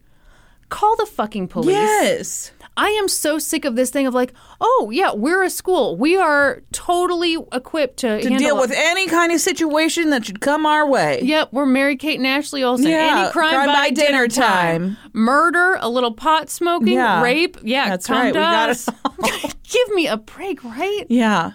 I hate that schools think they can handle this. They cannot. Mm-hmm. Yeah. Well, they don't think they can. They want to sweep it under the rug. Yeah. But anyway, Yeah. The less attention, the better. So, you know, the school administrators went to Elizabeth and they asked her if anything inappropriate was happening between her and Mr. Cummins. And she, of course, denied it, which is extraordinarily common for a young victim of sexual abuse. By that point, Tad had filled Elizabeth's head with all kinds of bullshit. She told them no, they hadn't kissed. And they asked Tad if he'd kissed Elizabeth, and he was just, oh, he was horrified that someone would make that kind of accusation. There'd clearly been some sort of mistake. Uh, there. Yes. And don't worry, Brandy, the school took this super seriously. And by super seriously, I mean they took a whole week to call the police. Wow. Great. In the meantime, Tad kept going about his business. During that time, Elizabeth says she went on a field trip during which Tad was the only chaperone. Oh my gosh. She says that on that trip, he propositioned her for sex. And she said no. Oh. At some point after this, the school was like, hey, hey, hey, here's a great plan. How about the two of you stop communicating? Okay, I'm sorry. How does that? So the school has been made aware that mm-hmm. someone saw something inappropriate, mm-hmm. yet they still allow him to be the only chaperone on a field trip that she is sent on? Apparently. That is a big problem. Yeah, so I wouldn't necessarily expect anyone on earth to know that when you ask a child if they're being sexually abused, like a lot of times a child will cover up for their abuser Yeah. because they've been told, you know, all types of scary things. They're afraid to tell the truth. Or they might just be plain embarrassed about what like there there's, There's a huge- lot of there's reasons. a lot of reasons, yes. But these are school administrators. They should know that Yeah. that can happen. Yes, they needed they to take this much more know that. seriously. And they should also have been like, you know what? Maybe we call the cops on this because this is too big a risk. Yeah. But yeah, Elizabeth says that she went on a field trip and he was the only Oh my gosh. So the school's brilliant plan is hey, how about the two of you just stop communicating? Okay. Cool. Yeah. And when the police finally caught wind of the allegation, they interviewed Tad about this kiss, and he told them, No, no, no, no, no. I'm a father figure to her. I see her as a close and best friend. What? What? Yes, what? You're 50, she's 15, She's my your best close friend? and best friend. That alone should be like, you're done. Yeah. That's like a big fucking alarm going off. Yes. That was my alarm sound. That was beautiful. Thank you. Of course I didn't kiss her. I grabbed her hands once to calm her down. There, has there been some kind of confusion? You know, oh, I, they thought that I was kissing her. What I was really doing was holding her hand. yes, Yeah, yes. totally appropriate. Oopsies. I only have eyes for Jesus and my wife. oh my God. His Twitter profile is still up. Let me see if I can find it. You ready for his description of himself? I am. Jesus freak slash child of the king. I think he means Elvis. Husband, father, grandfather, high school teacher, not anymore. No. Clinician, drummer, audio tech, Jeep owner, singer slash songwriter, warrior slash poet. Oh no, Yeah. Killer of Osama bin Laden. yeah. We, he's so modest about that. I held Osama bin Laden's dead body. Give me a break. but at some point, the school discovered that Tad had Elizabeth in his classroom again, and so they suspended him. And at that point, Tad told his wife, Jill, Oh, saw a big mix up. Classic misunderstanding. You know, the type of mix up where someone thinks they've seen a 50 year old man kissing a 15 year old girl. yeah, that happens Cla- all the oh, time. gosh, I'm disturbed all the time. I'm always thinking I'm seeing that, and really they're just holding, Holding hands. in a completely platonic way. Jill believed him. She did. She had no reason not to, according to her. He told her he'd been falsely accused, and she felt sorry for her husband. What you thinking, Brandy? you look like a balloon that's about to blow away. Yeah, I don't like it. Yeah, that's the easy response. Mm-hmm. Yeah. Yeah, I mean, you don't want to believe No. that. Yeah. Ugh. But she wasn't the only person who felt sorry for her husband. At that point, the news was all over school. Tad Cummins, this super popular teacher who all the kids loved, had his life ruined by Elizabeth Thomas. Because, yeah, I mean, we were just talking like this stuff gets out. Yeah. Yeah. and people are not kind. They don't see the victims for who they are. Victims. Ugh. Yeah, he's not a victim. No, I'm talking about like they they don't see the victim for who the victim is. Oh, is. okay, okay. I wondered why you I were thought making you were that- calling Tad a victim. No, oh my god, no. I was very alarmed, Kristen. No, I'm saying like teenagers, Yeah, yeah, generally yeah. speaking. Yes. Well, and even some adults, because some adults are fucking idiots. But like, you don't see things for how they are. Yeah. Elizabeth said the bullying and teasing reached fever pitch. She was a whore. She was a slut. This was all her fault. Mm-hmm. Meanwhile, back at the Cummins residence, Tad began acting like a big old weirdo. He always made coffee every night before he and his wife went to bed. And one night he said, Hey, let me teach you how to make the coffee. And Jill started crying because she thought, My God, he thinks he's going to jail. Then, That's not what he thinks. what's he think? He's going to leave. Hmm. Right? Then, after Tad had been suspended from his teaching job for about a month, he and his wife had a normal weekend. They hung out at the house, they went out to eat, they went to church. At least it seemed normal to Jill. In reality, Tad was freaking out.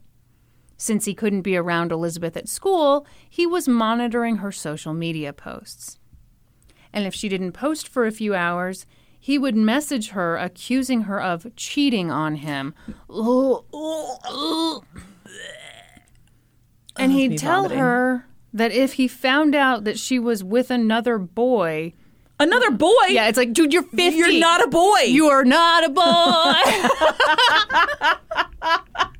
not yet a man. that he'd kill the boy.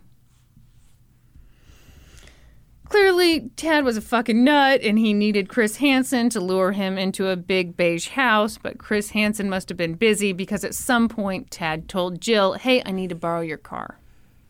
I've got a job interview out of town and I'd like to take it, but I don't want to take my Jeep. And Jill, of course, said sure. Of course. She didn't think anything of it. By this point, Tad was calling Elizabeth.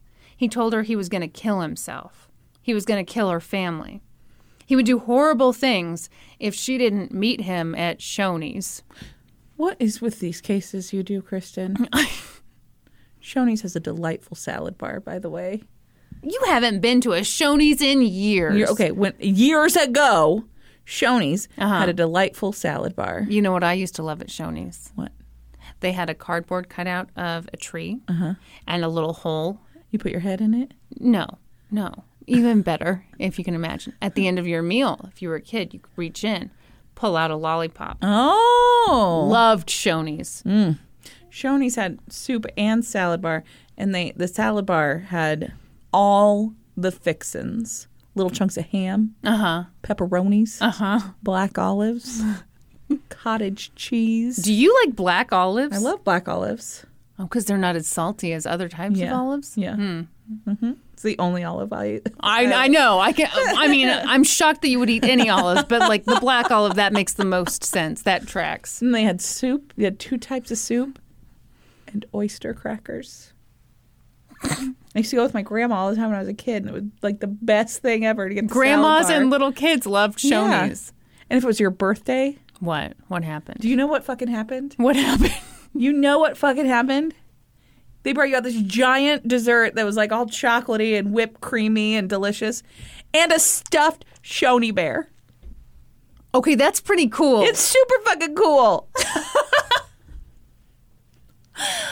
Man, whatever happened to Shoney's? They probably went bankrupt because of all those Probably, bears. yeah. I'm gonna look up the nearest Shoney's. oh no. Also, on Sundays, in place of the salad bar, Uh-huh. they would have a breakfast buffet. How often did you go to Shoney's? had mini donuts. How often? Oh, okay. Oh, top searches.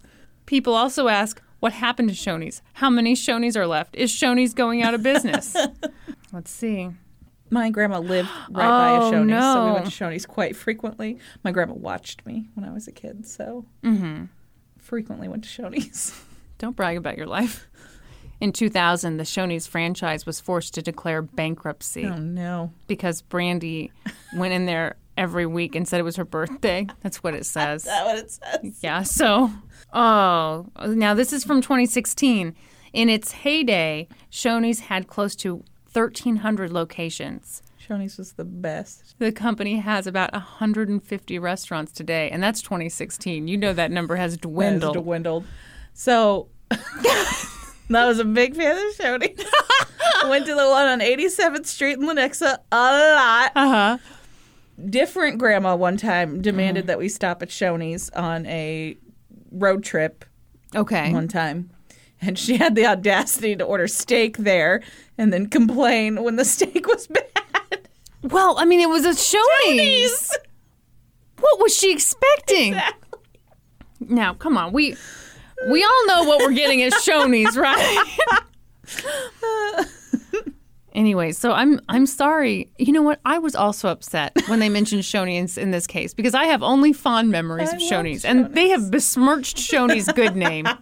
Not they, Tad. Tad, so Tad's like, Tad. meet me at the fucking Shoney's. So Tell him it's your birthday, you'll get a stuffed bear. So Elizabeth was scared, so she went to Shoney's. But before she left, she told her sister Sarah, if I'm not home by six, call the police. Oh. So she really was scared. She was scared. She knew something could go wrong Yeah. here. So Elizabeth met Tad at the Shoney's, and I think they met in the parking lot. Like, They didn't even go in. They didn't even get she to didn't go even get in. to go to the salad bar. no, she didn't. You know who had the next best salad bar? Who? Ruby Tuesday. I knew you were going to say Ruby Tuesday. Damn it. Why didn't I guess? That would have been so good. Yeah, they did have a good salad bar. yeah, they- they've also gone away. Yeah. Um, what did you like on their salad bar? Okay, this is what I would do. Okay. They also had the little chunks of ham yeah. on the salad bar. You do some lettuce. Uh huh. You do some cheese, Uh huh. carrots, Right. Peas, Okay. Yep. This is a very 90s salad you're describing. ham, Uh huh. cottage cheese, Yeah. Oh, this is a Midwest 90s, excuse me. croutons, Yep. a little drizzle ranch on there. Okay. See, I don't do too much ranch because the cottage cheese really gives you all the Gives you a lot of liquid. all the moisture you need. now, for it to be truly Midwestern, you should have added some hard boiled egg, which I know they had at the salad I bar. absolutely would put hard boiled egg in there. Yes. yes. Oh man, when Norman and I li- uh, this I'm sorry, this episode is off the fucking rails. When Norman and I lived in North Carolina, you know, we were in a small town. Yeah. Actually had a lot of good food options, Yeah. but we did not have much money because I was a newspaper Yeah. reporter. So in the paper, we would get like a two for 20 coupon Oh. at Ruby Tuesdays. So we would hit up the Ruby Tuesdays Mm-hmm. quite frequently when we were feeling fancy. yeah. Okay, I had salad bars ruined for me. Why?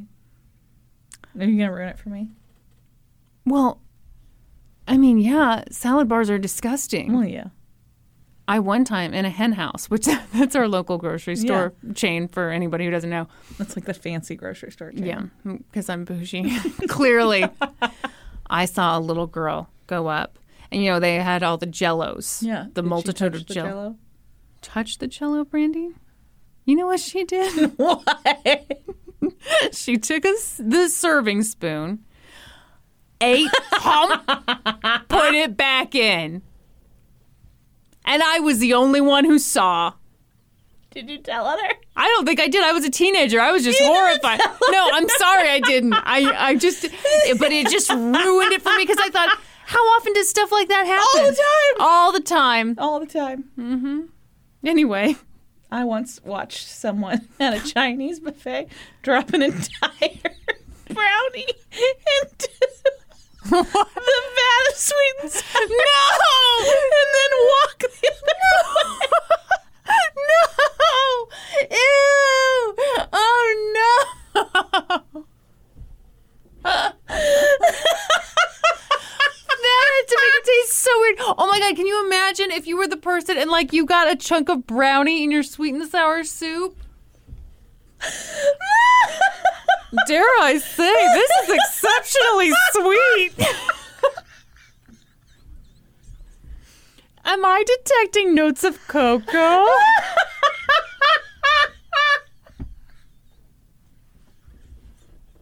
that is terrible. what you witnessed that day is terrible.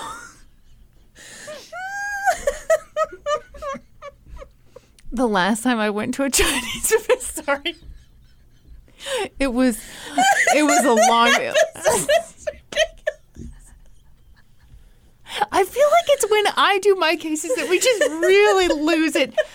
So it was when Norman and I first moved back to Kansas City and it was move-in day. So like we moved into our new place and my dad had been helping us.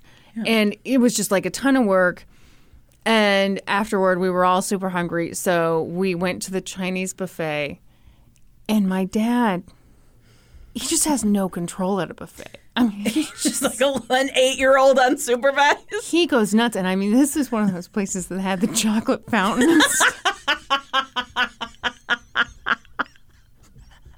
he didn't eat for like 24 hours. Like a snake. You know, they say a snake can like eat and then they just chill for like days. Yeah. That was my dad. Anyway.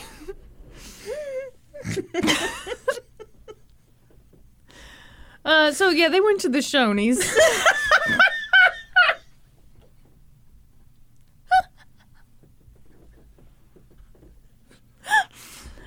and so Tad told her, "You need to write a note, a note that will send police in the wrong direction. Tell them you're headed for New York City." Hmm. New York City. Okay, you know what? Someone reached out. I'm sorry. Again, again, we're off on a new ta- tangent. Someone reached out and said they love the way I say New York City because I sound like one of those salsa guys from those old commercials. New York City. so Elizabeth wrote the note, and it kills me because I don't know what the note said, but she wrote it in a way that was purposefully outlandish because she wanted the police to know that they weren't really headed Yeah. for New York City. So, you know, she wrote the note. I think she left it like outside the Shoney's. And then at that point, Tad pulled out a gun and set it in the middle console. That's terrifying. Uh, yeah. Yeah. It was absolutely terrifying. And from there, Tad just drove.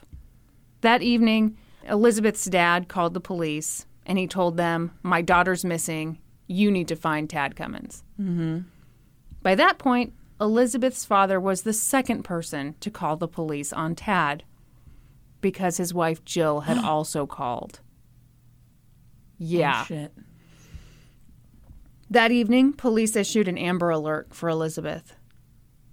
And a big creepy dude alert for Tad. Why don't we have big creepy dude should alerts? big- we should. have big creepy dude alerts.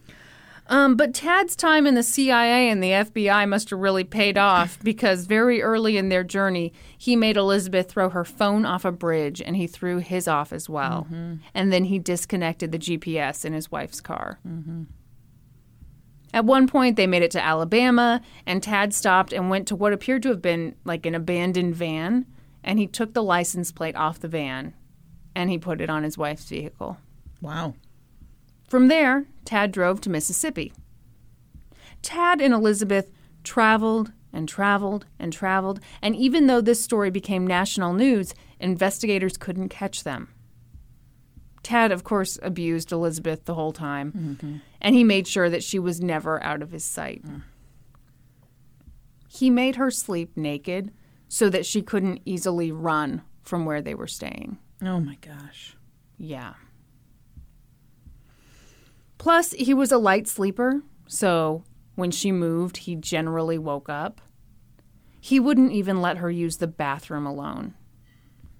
He told her deeply disturbing things. He said she was his wife and they were going to get married and that she'd be with him until she died. Mm. He put her on a strict diet. He told her he liked skinny girls, so he wouldn't let her eat hamburger buns or anything high in calories. Brandy, your face. See? Gross. Yeah, he didn't take her to Shoney's. you know, I've okay, I've noticed from like um oh shit, what's that cult everyone's talking about these days? NXIVM, NXIVM? yeah. Um, I didn't realize until watching that documentary how common it is to do calorie restriction. Yeah. And sleep restriction Yeah. on people. Yeah. You just have total power. And usually, if you're doing it to women, you make it about, like, oh, well, you know, you need to look sexy. But really, you're just weakening them. Yeah. The whole experience was exhausting and traumatizing. They never stayed in the same place for more than a few days, which meant they went to a lot of places. Mm-hmm. They went everywhere from Tennessee to Alabama to Mississippi to Arkansas to Oklahoma to Colorado to Utah to Nevada to California. Oh my gosh. At one point, they were spotted in a Walmart in Oklahoma City, but Wow. Mm, yeah. At some point, Tad began buying Elizabeth alcohol to deal with her problems. Yeah, so Okay. Elizabeth talked about this in the 2020 episode a little bit, and it just sounded like, you know, he's abusing her. She's having a terrible time. He has kidnapped her. Yeah.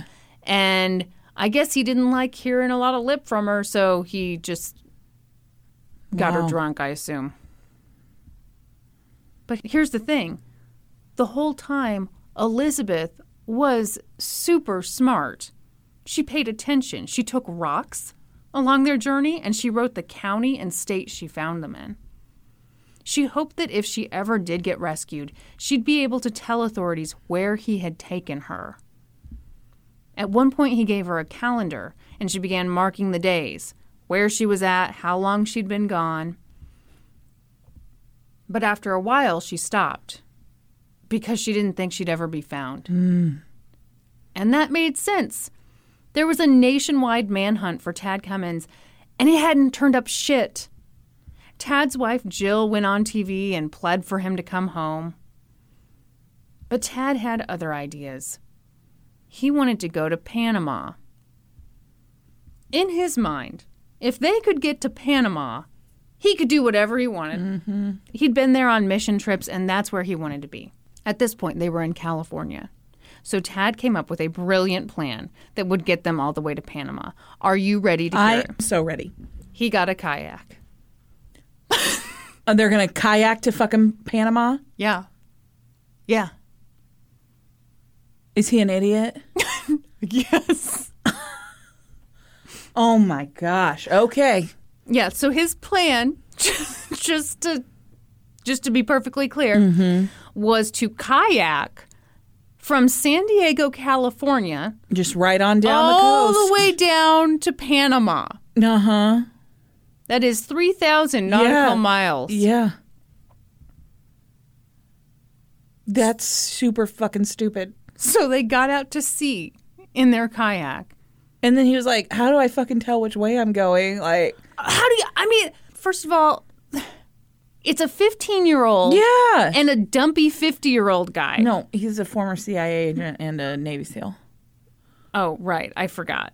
but, you know, that was in his heyday. Yeah. You know. Muscle memory, though, Chris. So they get out there and they're kayaking. And they almost died out there. Of course they did. Like five feet offshore because a big wave sucked them under. So Tad was like, well, maybe we shouldn't kayak all the way to Panama. So they went back on shore and Tad did some more brainstorming. what do you come up with this time? Hot air balloon. We're just gonna hot air balloon all the way to. I know. I'll hijack a plane, and that's how we'll do this. No, that's when he decided we're going to a commune. We're going to the Black Bear commune where people go to be free. Okay, this actually, I mean, compared to the kayaking Yeah. idea, this is brilliant. Because the Black Bear commune is a homesteading community where everyone's off the grid. Mm-hmm. They don't have TVs, they don't have internet, they don't get newspapers. So Tad and Elizabeth were not going to be recognized there. Yeah. So they showed up at this commune, and Tad told people that they were a couple and that their names were John and Joanna and that they were 44 and 24. Okay. Mhm. Naturally, the crunchy commune welcomed the couple in and gave them a bed to sleep in and shared their food. And people really liked Joanna. Yeah. Joanna was sweet and quiet, and she picked up after herself. Mm-hmm. But John, Was a dick. yes, yes.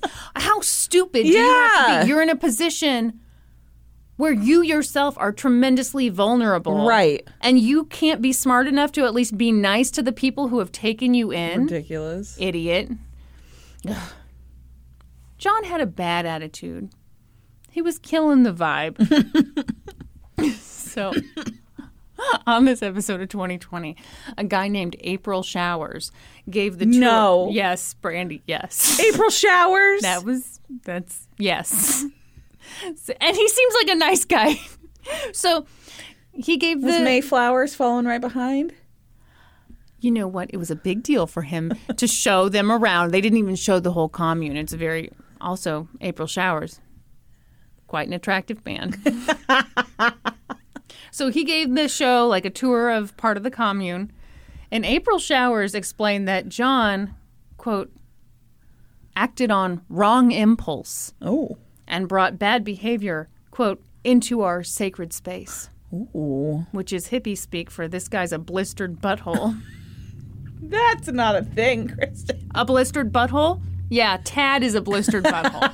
I I'm calling it right now. Overall, the people at the commune got a real pervy vibe from Yes. this John character. They did not like him. And at one point, because again, Ted is an idiot, he got into a fight with one of the people in the commune and he pulled a knife on the guy. Oh, for fuck's sake. And the commune people were like, You "What literally just had to play it cool. Right. Pick up after yourself. Be nice. You pull a knife? Come on. So the commune people were like, "What the hell, man? Dude, we're we're a peace and love kind of place. We don't pull knives on each other. Read the cabin." Him read the room. yeah, yeah. Like Pretty it. good. Pretty good. And then they all said, "This is a community of welcoming. So why don't you get the hell out?" That's an office reference. I dropped in an office reference last week and you didn't get it, didn't so I get it, rolled yeah. past it. By this point, Tad had taken Elizabeth for 36 days. Wow. Meanwhile, back in Tennessee, Tad's wife Jill was like, Well, I think I'm about done with this shit. And she filed for Well, divorce. yeah. She listed March 13th as the day they separated, which was also the day the Amber Alert was mm-hmm. issued. So that was going on in Tennessee, but Tad and Elizabeth were still in Northern California going by John and Joanna. They'd been kicked out of the commune, and now they were in Cecilville, which is like this tiny, unincorporated community. Mm-hmm. So they showed up at the service station in Cecilville and met a guy named Griffin Barry. What? These are interesting names. Griffin Barry. I mean, like that's it. nothing compared to April Showers. Well, April Showers is clearly a made up name. Griffin Barry, that's probably his birth name. Probably his birth name. Yes, yes. Griffin had kind of a Jesus-y look. Looked like he made his own granola, rolled his own doobies, you know. and he'd actually sold Tad and Elizabeth gas and given them directions to the Black Bear commune about a week earlier. He did not remember it, but you know, that had happened. Yeah. So they were back, and this time Tad told Griffin this sob story about how they were just a couple from Colorado with a big creepy age gap, and they just had the worst luck in all the land. Oh, yeah. You see, their house had just burned down. And at the same time, John had also lost his job. Oh, okay. His job was in the house. Yeah. he- yeah. and all. Mhm. So Griffin was like, okay, I'll help you out. Griffin was the caretaker of some property, and on that property were a few cabins. The cabins aren't great. Uh, the cabin that Griffin gave to John and Joanna had no heating, no insulation, obviously no plumbing. But they weren't in the position to be choosy Yeah. and they were willing to work so that they didn't wear out their welcome. So the next morning, Griffin picked up John and Joanna to go to get rocks for a masonry project. And on their way out there, Griffin asked Joanna for her name. And she said, Joanna. Mm-hmm. But she said it kind of strangely, and she said it with an accent. Mm-hmm. And the funny thing is, this Griffin guy, he's actually from Tennessee. So I wonder if he heard Yeah. a familiar accent. They didn't say that in the show or in mm-hmm. any other article I read, but that's, I don't know, something I wonder. Bottom line was Griffin got really weird vibes from these mm-hmm. two. Later that night, Griffin told a neighbor about the weird experience, and he was like, You know, the girl is just super quiet. She didn't want to talk to me at all. I don't know. Something's going on there. So that night, the neighbor looked into it and discovered Elizabeth Thomas's Amber Alert. Mm-hmm. And of course, Tad's creepy little picture was included with Elizabeth's Amber Alert. Yeah. So Griffin and the neighbor were like, Holy shit, dude. And they called the cops and told them, Hey, I think we've got some information here. And pretty soon, a SWAT team took off for that cabin. Thank God for Griffin. No kidding. No kidding. He got $10,000. Good for him. Absolutely. So, SWAT team surrounded the cabin and ordered Elizabeth and Tad to put their hands up. And once it became clear that there was no way out, Tad whispered to Elizabeth to tell them that they hadn't done anything and that she'd gone willingly. No. Mm-mm. So they arrested Tad. Tad had taken Elizabeth on the run for 38 days. Oh my gosh. For Elizabeth, that final day was the best day of her life. She was finally rescued. She boarded a plane for Tennessee, and shortly after she got home, she received inpatient counseling. But obviously, things didn't get magically better. Despite the fact that Tad Cummins is a human shit stain, there were and are people in this town who defend him. Oh my gosh. They think that Elizabeth is, quote, just as guilty as he is. What? Yeah, they interviewed one of these dum dums on the show. And this woman was like, Yeah, basically, like, we think she went willingly. She's just as She guilty was as him." asking for it. Yeah. Yeah. Oh my gosh. I hate this. I hate that crap. So, you know, these people are beyond stupid and need to read a book about power dynamics. But until that happens, that's what Elizabeth was dealing with when she got back home. Despite everything he'd done, Tad had people in his corner and people who were willing to listen to him talk about how the devil had made him do all this. Oh great. You know how the devil is, Yeah. always being devilish, making you abduct teenagers from a Shoney's. Always. Mm-hmm. That's why Shoney's had to shut down. That's right. It was the devil's. it was the devil's favorite restaurant. Um, devil loves a good salad bar. Dad tried talking to the devil about taking responsibility for his crime, but ultimately, in April of 2018, Tad himself pled guilty, and not the devil, oh, which is Wow. just rude, you know. Super rude. He pled guilty to transporting a minor across state lines for sex and obstruction of mm-hmm. justice. At the That's sen- it? I know. I don't like it. I'm wondering why not kidnap? Kidnapping, yeah. Hmm. Hmm. At his sentencing hearing in January of 2019, Elizabeth, who was now 17, opted to submit a victim impact statement. It's really long. Mm-hmm. It's also really good, so I'm going to mm-hmm. read a big chunk of it. Mr. Cummins, what you did to me is unspeakable. I don't know that any words could ever accurately express how much pain I have suffered and continue to suffer because of you. When I started school, you picked me out of the crowd. I was just a kid who wanted to make friends, but you were someone who had a plan. You saw a broken girl who was lonely, scared, and traumatized. You made her feel safe and loved because you saw what she needed and made her believe you would be her protector. I was at a point in my life where I needed to be protected the most, and when it came down to it, that was all part of your plan. All you were was a man who wanted sex, and you manipulated me and used me for just that. I don't know if you have ever taken or could ever truly take responsibility for those actions. First, you said I was to blame. Then you said the devil made you do it. But if that's true, then you are the devil. Your choices were yours alone. A 17 year old girl should not have to tell a 52 year old man this, but choices have consequences. Your choices destroyed not just my family, but also yours. You act like you care now and that you're full of all this regret, but where was any of that before? Where was any of that when you first had me alone in your classroom and told me you wanted to see me naked? Where was any of that when you directed me into your classroom closet and violated me over and over again for months? Where was any of that when you spent untold amounts of time and effort into manipulating, pressuring, and deceiving me into thinking that you were the only person who cared about me? Where was any of that when I told you I was depressed and wanted to see a therapist, but you talked me out of it?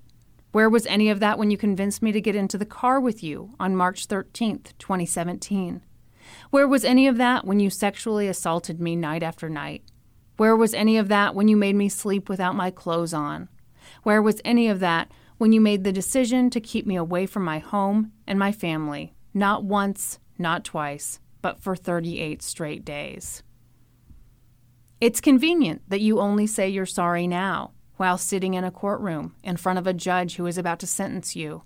But the truth is, it doesn't matter how much time you have to serve, you will never be able to undo what you did to me.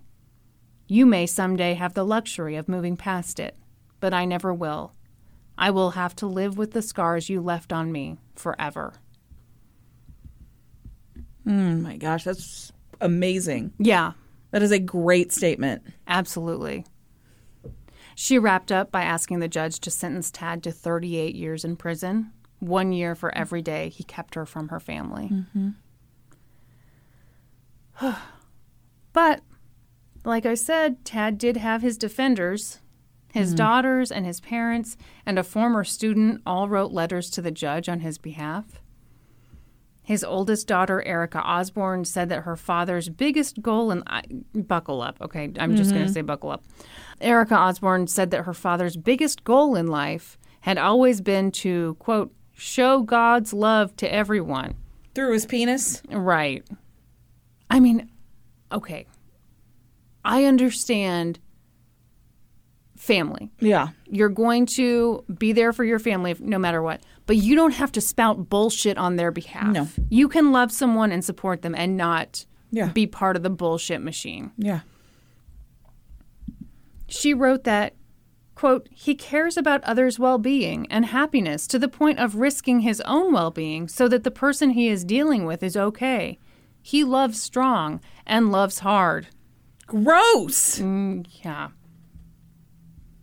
Also, honesty, Brandy. Honesty is very important to her father. Okay. Uh, she said you could tell how much he valued honesty by the fact that he didn't ask for an attorney when he was arrested.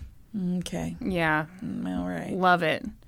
Um, so I'm going to read a little more of her letter to the judge. This is kind of chopped up from different places, so this is a little choppy, but here we go. He always said one little lie that seems so insignificant in our brain will always spiral into many more significant lies. When this all started, the devil won. My dad freaked out because never before had he been in such a dark place. And then the lies began. He knew nothing but to cover that up, so not to hurt anyone else by this stupid thing he had let happen. That little lie turned into many big lies that eventually began to torture him to the point of no return. Okay. This is stupid. It's I mean, this is ridiculous. It turned into a tangled web of lies that then became a literal runaway train of fear and shame.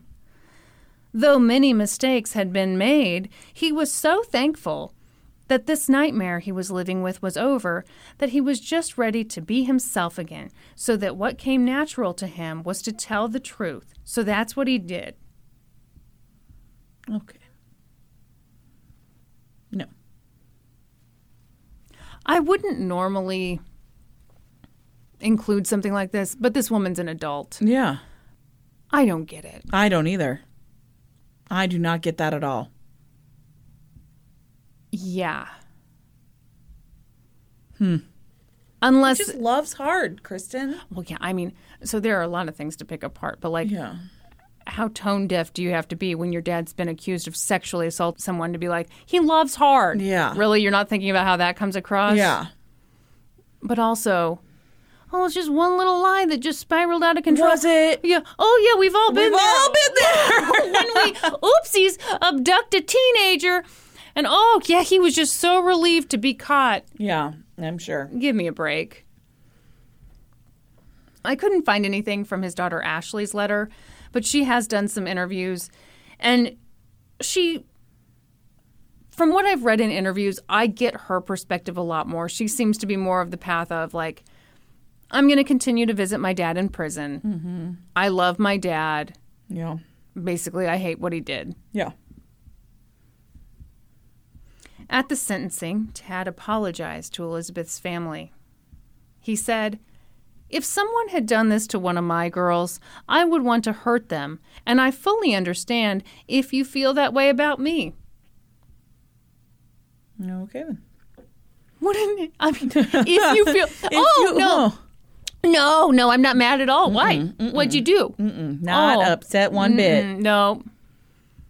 You're just a Jesus freak who told one little lie and then it turned into a runaway train of lies and shame. we all get that. Tad was facing a minimum of 10 years in prison. Prosecutors asked for 30, but he got what do you think he got? 15. 20. So he fucked off to prison, but this story isn't over. Elizabeth's family was relieved to have her back home and safe, but they were also pissed. Yeah. They were incredibly angry with Tad Cummins, the gigantic, creepy sexual predator, but they were also pissed at the school district. Yeah, they sued the school district? They sure did. Yeah. Because, you know, a student had seen him kiss Elizabeth, and yet the school district took a whole week to tell police about the allegation.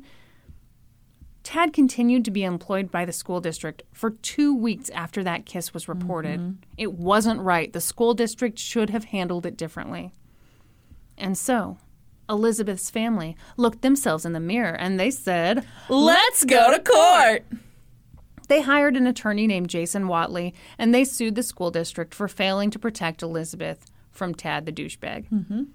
In their lawsuit, they alleged that teachers and administrators knew about the relationship between Tad and Elizabeth before they fired him and before he took her on the run.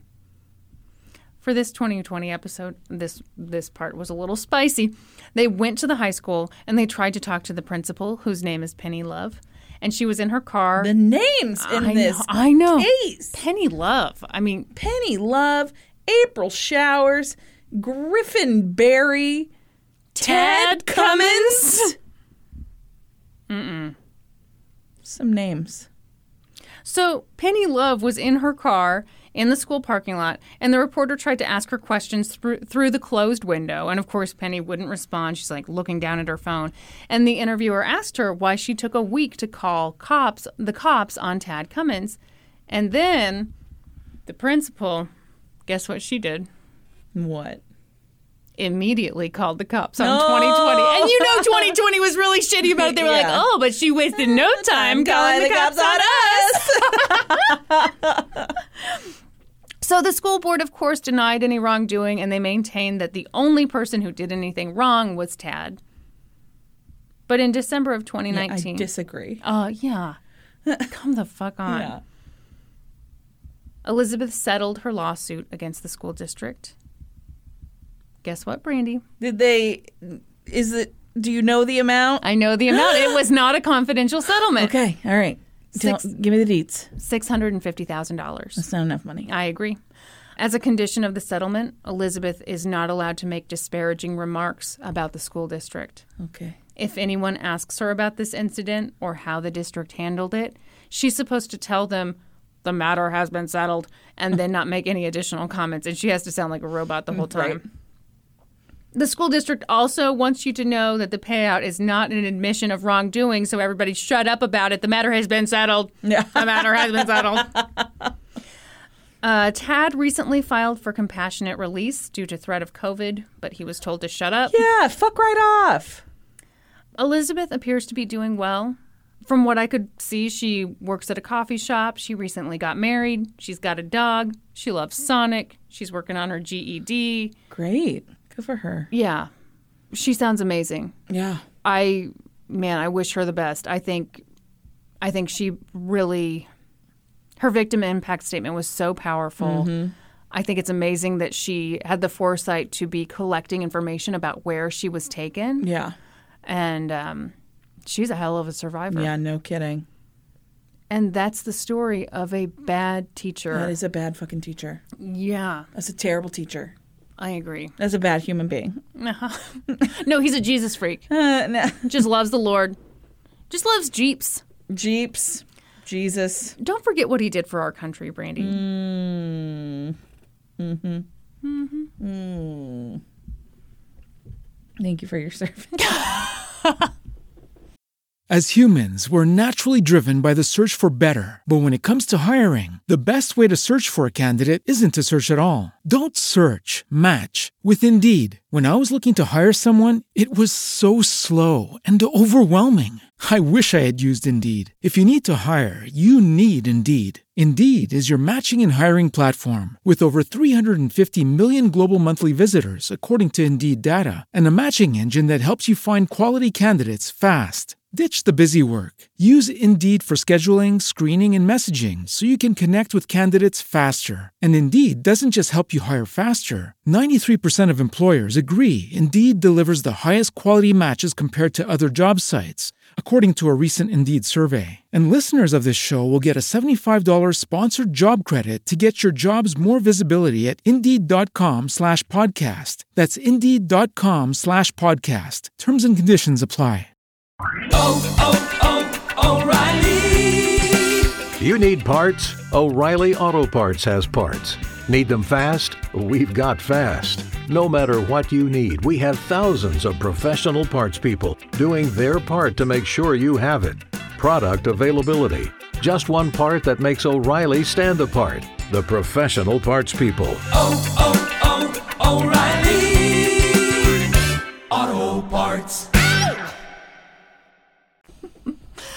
Oh you know, at this point, I think I think people are wanting more of us, don't you? I, I think they are. They're like, my God, they covered Shoney's, Yeah. Ruby Tuesdays. That's right. I've got to hear more from these They're- two. They're high school teachers. Oh, yeah, we did. Uh, well, good news, everyone. You There's can more. get more. Mm-hmm.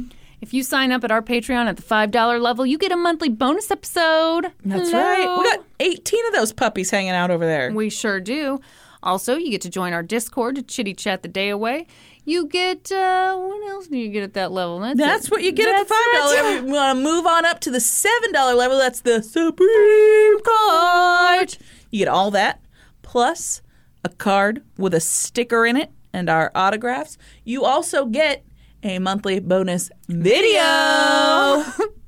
And uh, this month, I made Brandy watch some 90 Day Fiance cringe compilations Yeah. with me, and she hated it. I sure did. But you get to watch that. That's right. And you get inducted at the end of the podcast. And at the $10 level, that's the Bob Moss level, you get all that plus Ad free episodes, episodes. and you get them a day early. you also get 10% off on merch. Woo! What a feeling. Wearing 10% off merch. Uh, so should we head on over to that Discord we just talked about and do some questions? I think we should. Ooh. Oh, I have to pull my phone out for this one because I have two that I want to. Wicked Wiener. Yes. Favorite songs right now? I have two. Kristen, you will have never heard of either of these. That's fine. They're both just like kind of easy, vibey songs. Mm, okay. Okay. The first one is Mariposa by Peachtree Rascals. Love it. It sounds like a summer jam. It's just, oh, I just get in a in a mood when I hear it. Mm-hmm, it's mm-hmm. lovely. Like you're driving with the windows down. And the other one is Sunny Days by Alan Stone. This one's got like a little bit like a, little more funk behind it. So good. Kristen could not care less right now.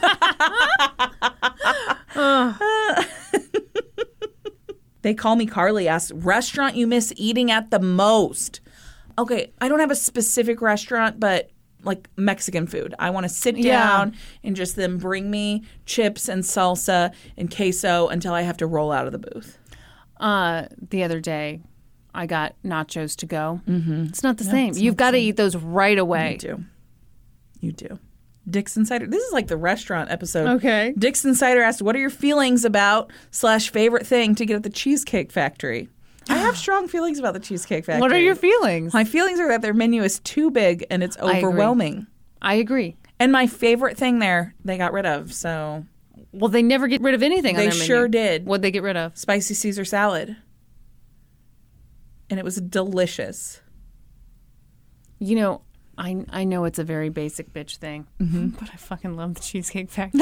it's good. It it's is. very very It good. is good. they make great salads. Yeah. Um, I it's been a million years since Yeah. I went, obviously, but they did this garlicky mashed potato with asparagus and oh chicken, breaded chicken. Oh Yeah. Mm-hmm. oh with a lemon butter sauce. Oh.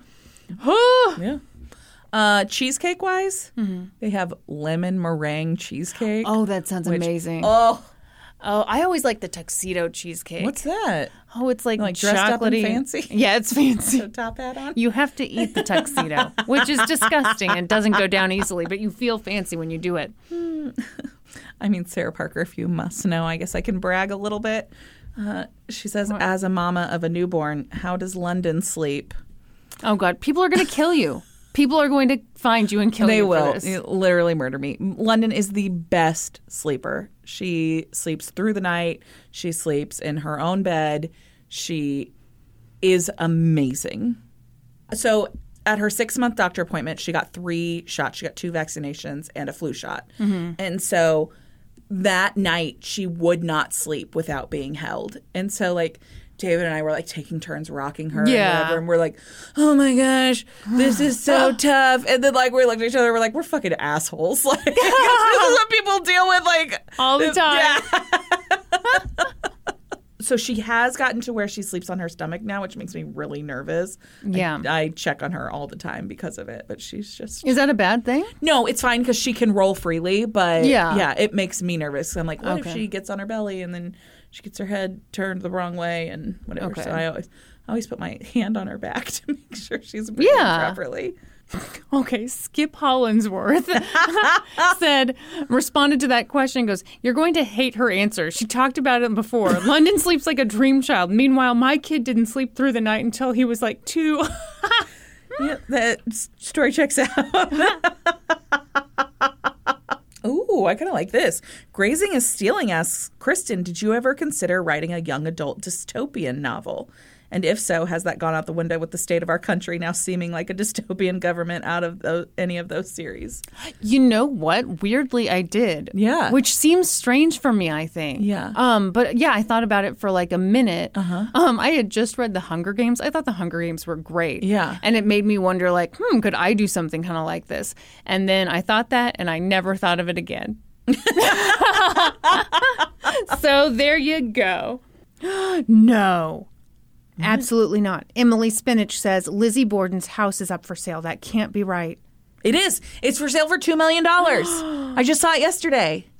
Get business How idea. is that possible? Let's buy it. Oh my God, And do a Lizzie Borden themed escape room and like a bed and breakfast. We are not touching anything in that house.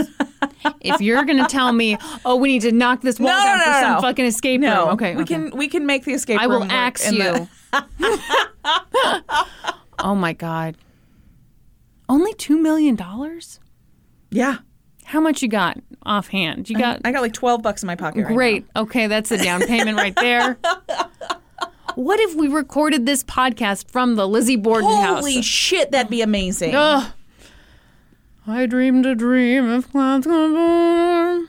Ooh, damn it. Brandy wants to know Will you be doing an episode to explain what impeachment is and the process? Maybe cover Andrew Jackson's impeachment or Bill Clinton's. All right, Brandy, do it. Yeah, I'm not fucking doing that.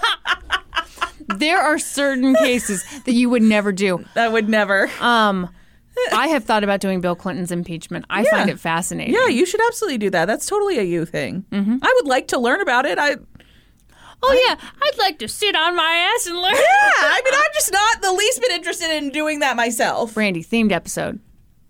No nuts. Themed No. episode. You do Andrew Jackson 'cause I don't want to. Bidets for Brandy wants to know what's the dumbest way you've injured yourselves? I once burnt my elbow, of all places, by stopping an oven door from swinging back at me at work. It took forever to heal. What's your dumbest injury? I burnt my tongue once on a piece of big red gum. Oh, no. What are you talking like legit burnt my tongue. I didn't even know that was possible. It was too cinnamon. It was so cinnamony. It literally burnt my tongue. Did you even know that was possible? No. Yeah, like I a legit like burn, like from like you get like from pizza. Yeah, yeah, yeah. on my tongue from big red gum. Did you sue? I didn't. You should have. Do you have a dumb injury?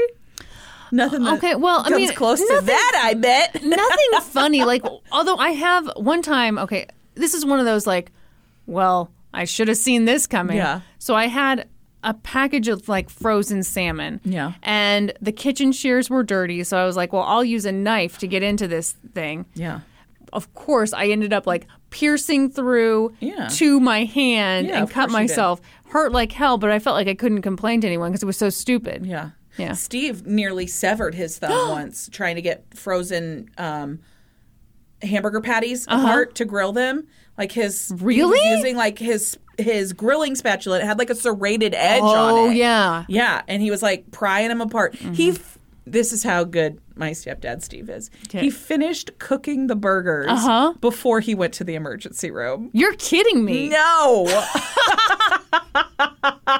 He's like, all right, guys, uh, dinner's Uh, ready. enjoy. And I'm just gonna head out to the emergency room. That's room. not ketchup, that's blood. Goodbye. Ooh, Kristen. Mm-hmm. Who is your favorite and least favorite 90 Day Fiance couple? Oh my. Oh, this is tough. This is tough, but thank you for asking. Okay. Mm. Uh, let me, I'm going to have to do some Googling Okay. because I've got to have some faces. Okay. I'm going to limit myself to the current season. Okay. And I've got some thoughts. Okay. Share them, please. Okay, so we've got Brandon and Julia. I hate that you don't know what I'm talking about, but okay. So Julia's from Russia. She's hilarious. I absolutely love her. Uh-huh. Brandon. Brandon lives on a farm with his mommy and daddy, and his mommy and daddy are fucking weird, and they're like obsessed with Julia being on birth control and like they have this this notion in their heads that she's trying to trap their, you know, little boy who looks like a ventriloquist doll. so, anyway, love Julia. See see they're asking which couples See, do I don't like the couples. You want to mix and no, match. I want to. Well, I don't even know. I just went with Julia with someone much Right. better in general. Right. Um, Jovi and Yara. Okay, so Jovi is from New Orleans. Mm-hmm. Um, Yara's from the Ukraine. Uh, Jovi, hate Jovi. No, okay. Hate him. Hate him. Hate him. Not a good guy. Yeah. Um, he like abandoned Yara. Vaughn? Huh? Hmm, okay. You're not taking this question seriously enough. I can tell you that right now. A lot of people tune in to this podcast to for my yeah yeah exactly. um, Mike and Natalie. Hmm, Okay, this this is a couple. They're not good. So okay, Natalie is from the Ukraine. She she seems a little like she's been on previous seasons. I've not seen previous seasons with the two of them. This is a couple, they seem to hate each other. Okay? they are just like, this should not be happening at all. She is from the city and she clearly, I mean, like, he tried to make her French toast one day. He thought it'd be a fun thing, like they'd have French toast on the weekends. But she was like, it's not healthy. And then she ate a raw carrot. Um, also, he has like I'd tear up some French toast. well, I know. I mean, that's that's the thing that just makes me scream at the TV because I'm like, dude, Mike, you can find an American woman Exactly, who would love to eat your French go toast. hog wild on some French toast. Now she's not going to be size zero Natalie who eats the carrot raw carrot, carrot. yeah. But anyway, so Mike lives off on this incredible property. But his house is like this shitty trailer that does not look like a fun place to live. Saving up to build the dream house on the property. I don't think he is, Brandy. I think he seems like a guy who is very set in his ways. Um, this is why they don't work because, like, he doesn't understand why she's not happy. She doesn't understand. Like, okay, listen to this. Listen to this. Mm-hmm. She's vegan. I mean, she says, but she ate scal- scallops. So I don't know if she doesn't know how to read a menu yet. you know, she's not from here. But anyway, so she's getting, she gets mad at him because he eats meat and drinks alcohol. Mm-hmm. Granted, not to like, he's not like getting drunk. He's just like, Yeah. well, have a glass of wine. You're already bored. No, I'm listening. Anyway, so what do you do? You're in a relationship, you're a vegetarian, the other person eats meat. What do you do? I don't know. I mean, in my opinion, nothing. Nothing. Yeah. But she's like trying to get him to change and Oh, like yeah, that's not gonna happen. It's just not like It's just not gonna happen. They should just be done so. Yeah. Anyway, so that's them. Um some other couples are oh oh Stephanie and Ryan. Okay, Stephanie's 52, Ryan's 27. He's from Belize. Stephanie's nutso cuckoo. She uh, is trying to get the world record for hula hooping. What? And she is being scammed by this 27 year old like you would not believe. But she's had some trauma, so she just doesn't see that coming. oh goodness. Anyway, so I'll, I'll stop there. But I am very much a fan. If you want to hear more, Listen to Kristen's No. new podcast. no, you know what I love? Um, there's a podcast called 90 Day Gays. They just uh, changed their name to Reality Gays. oh, they're branching out. Uh, no, I think they got in trouble with Discovery. I think. Oh. Um, but but be careful about googling reality gays. You will find That, some yeah, exactly. Yeah, I tried to follow them on Twitter and was like, oh, oh. All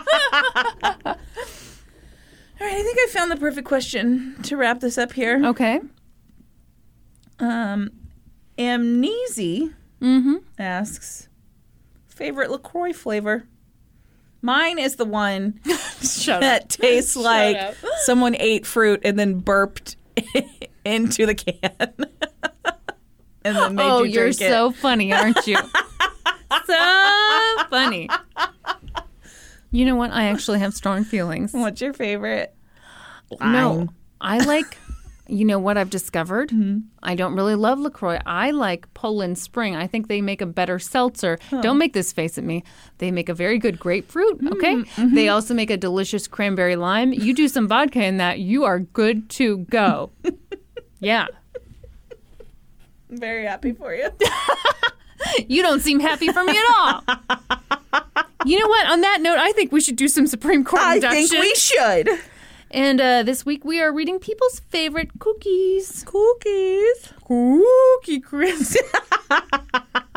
I love that cereal. Uh, cereal was the best. That's why. do they still make that? They don't, do I they? think it's still around.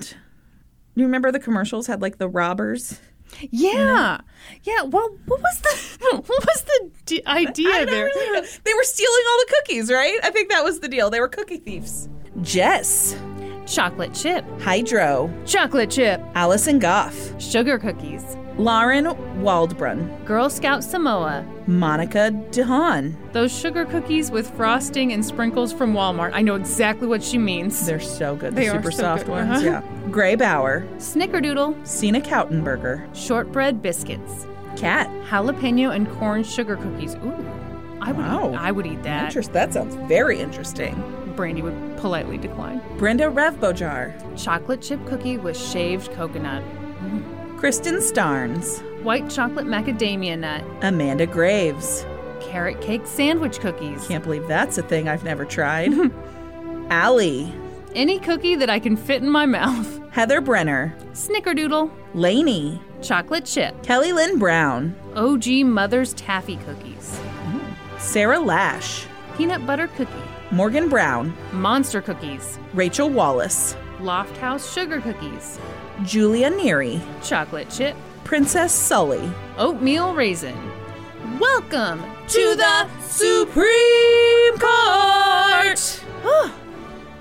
This was kind of a wild ride. was a wild ride. We had some themes. We had uh, SEAL Team Six. Yeah. Amber Alerts. Yep. What else? did we- Kidnappings. Kidnappings. Yeah. Even though for some reason Restaurants. mine was not a kidnapping. Yeah. Need to look more into that. That's odd. Thanks, guys, for uh, hanging in there with us. Yeah. and thank you for all of your support. We appreciate it so much. If you're looking for other ways to support us, please find us on social media.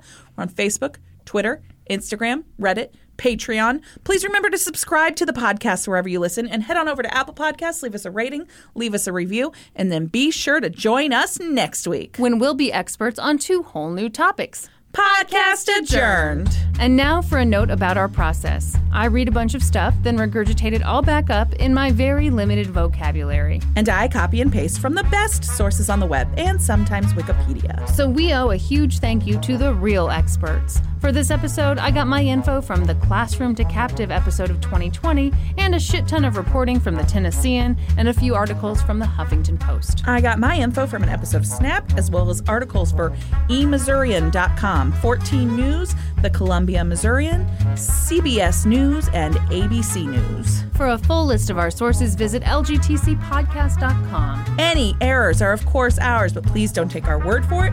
Go read their stuff.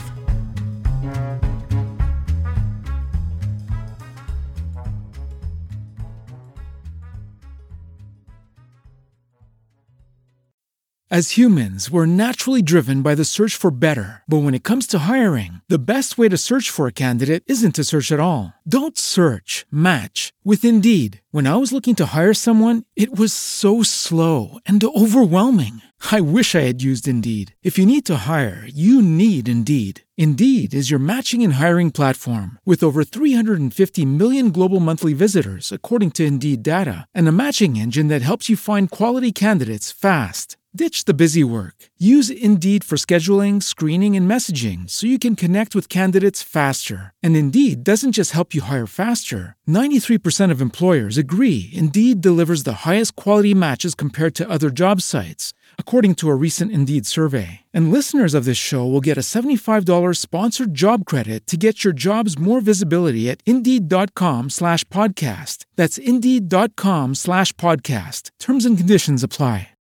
As humans, we're naturally driven by the search for better. But when it comes to hiring, the best way to search for a candidate isn't to search at all. Don't search, match with Indeed. When I was looking to hire someone, it was so slow and overwhelming. I wish I had used Indeed. If you need to hire, you need Indeed. Indeed is your matching and hiring platform with over 350 million global monthly visitors, according to Indeed data, and a matching engine that helps you find quality candidates fast. Ditch the busy work. Use Indeed for scheduling, screening, and messaging so you can connect with candidates faster. And Indeed doesn't just help you hire faster. 93% of employers agree Indeed delivers the highest quality matches compared to other job sites, according to a recent Indeed survey. And listeners of this show will get a $75 sponsored job credit to get your jobs more visibility at Indeed.com slash podcast. That's Indeed.com slash podcast. Terms and conditions apply.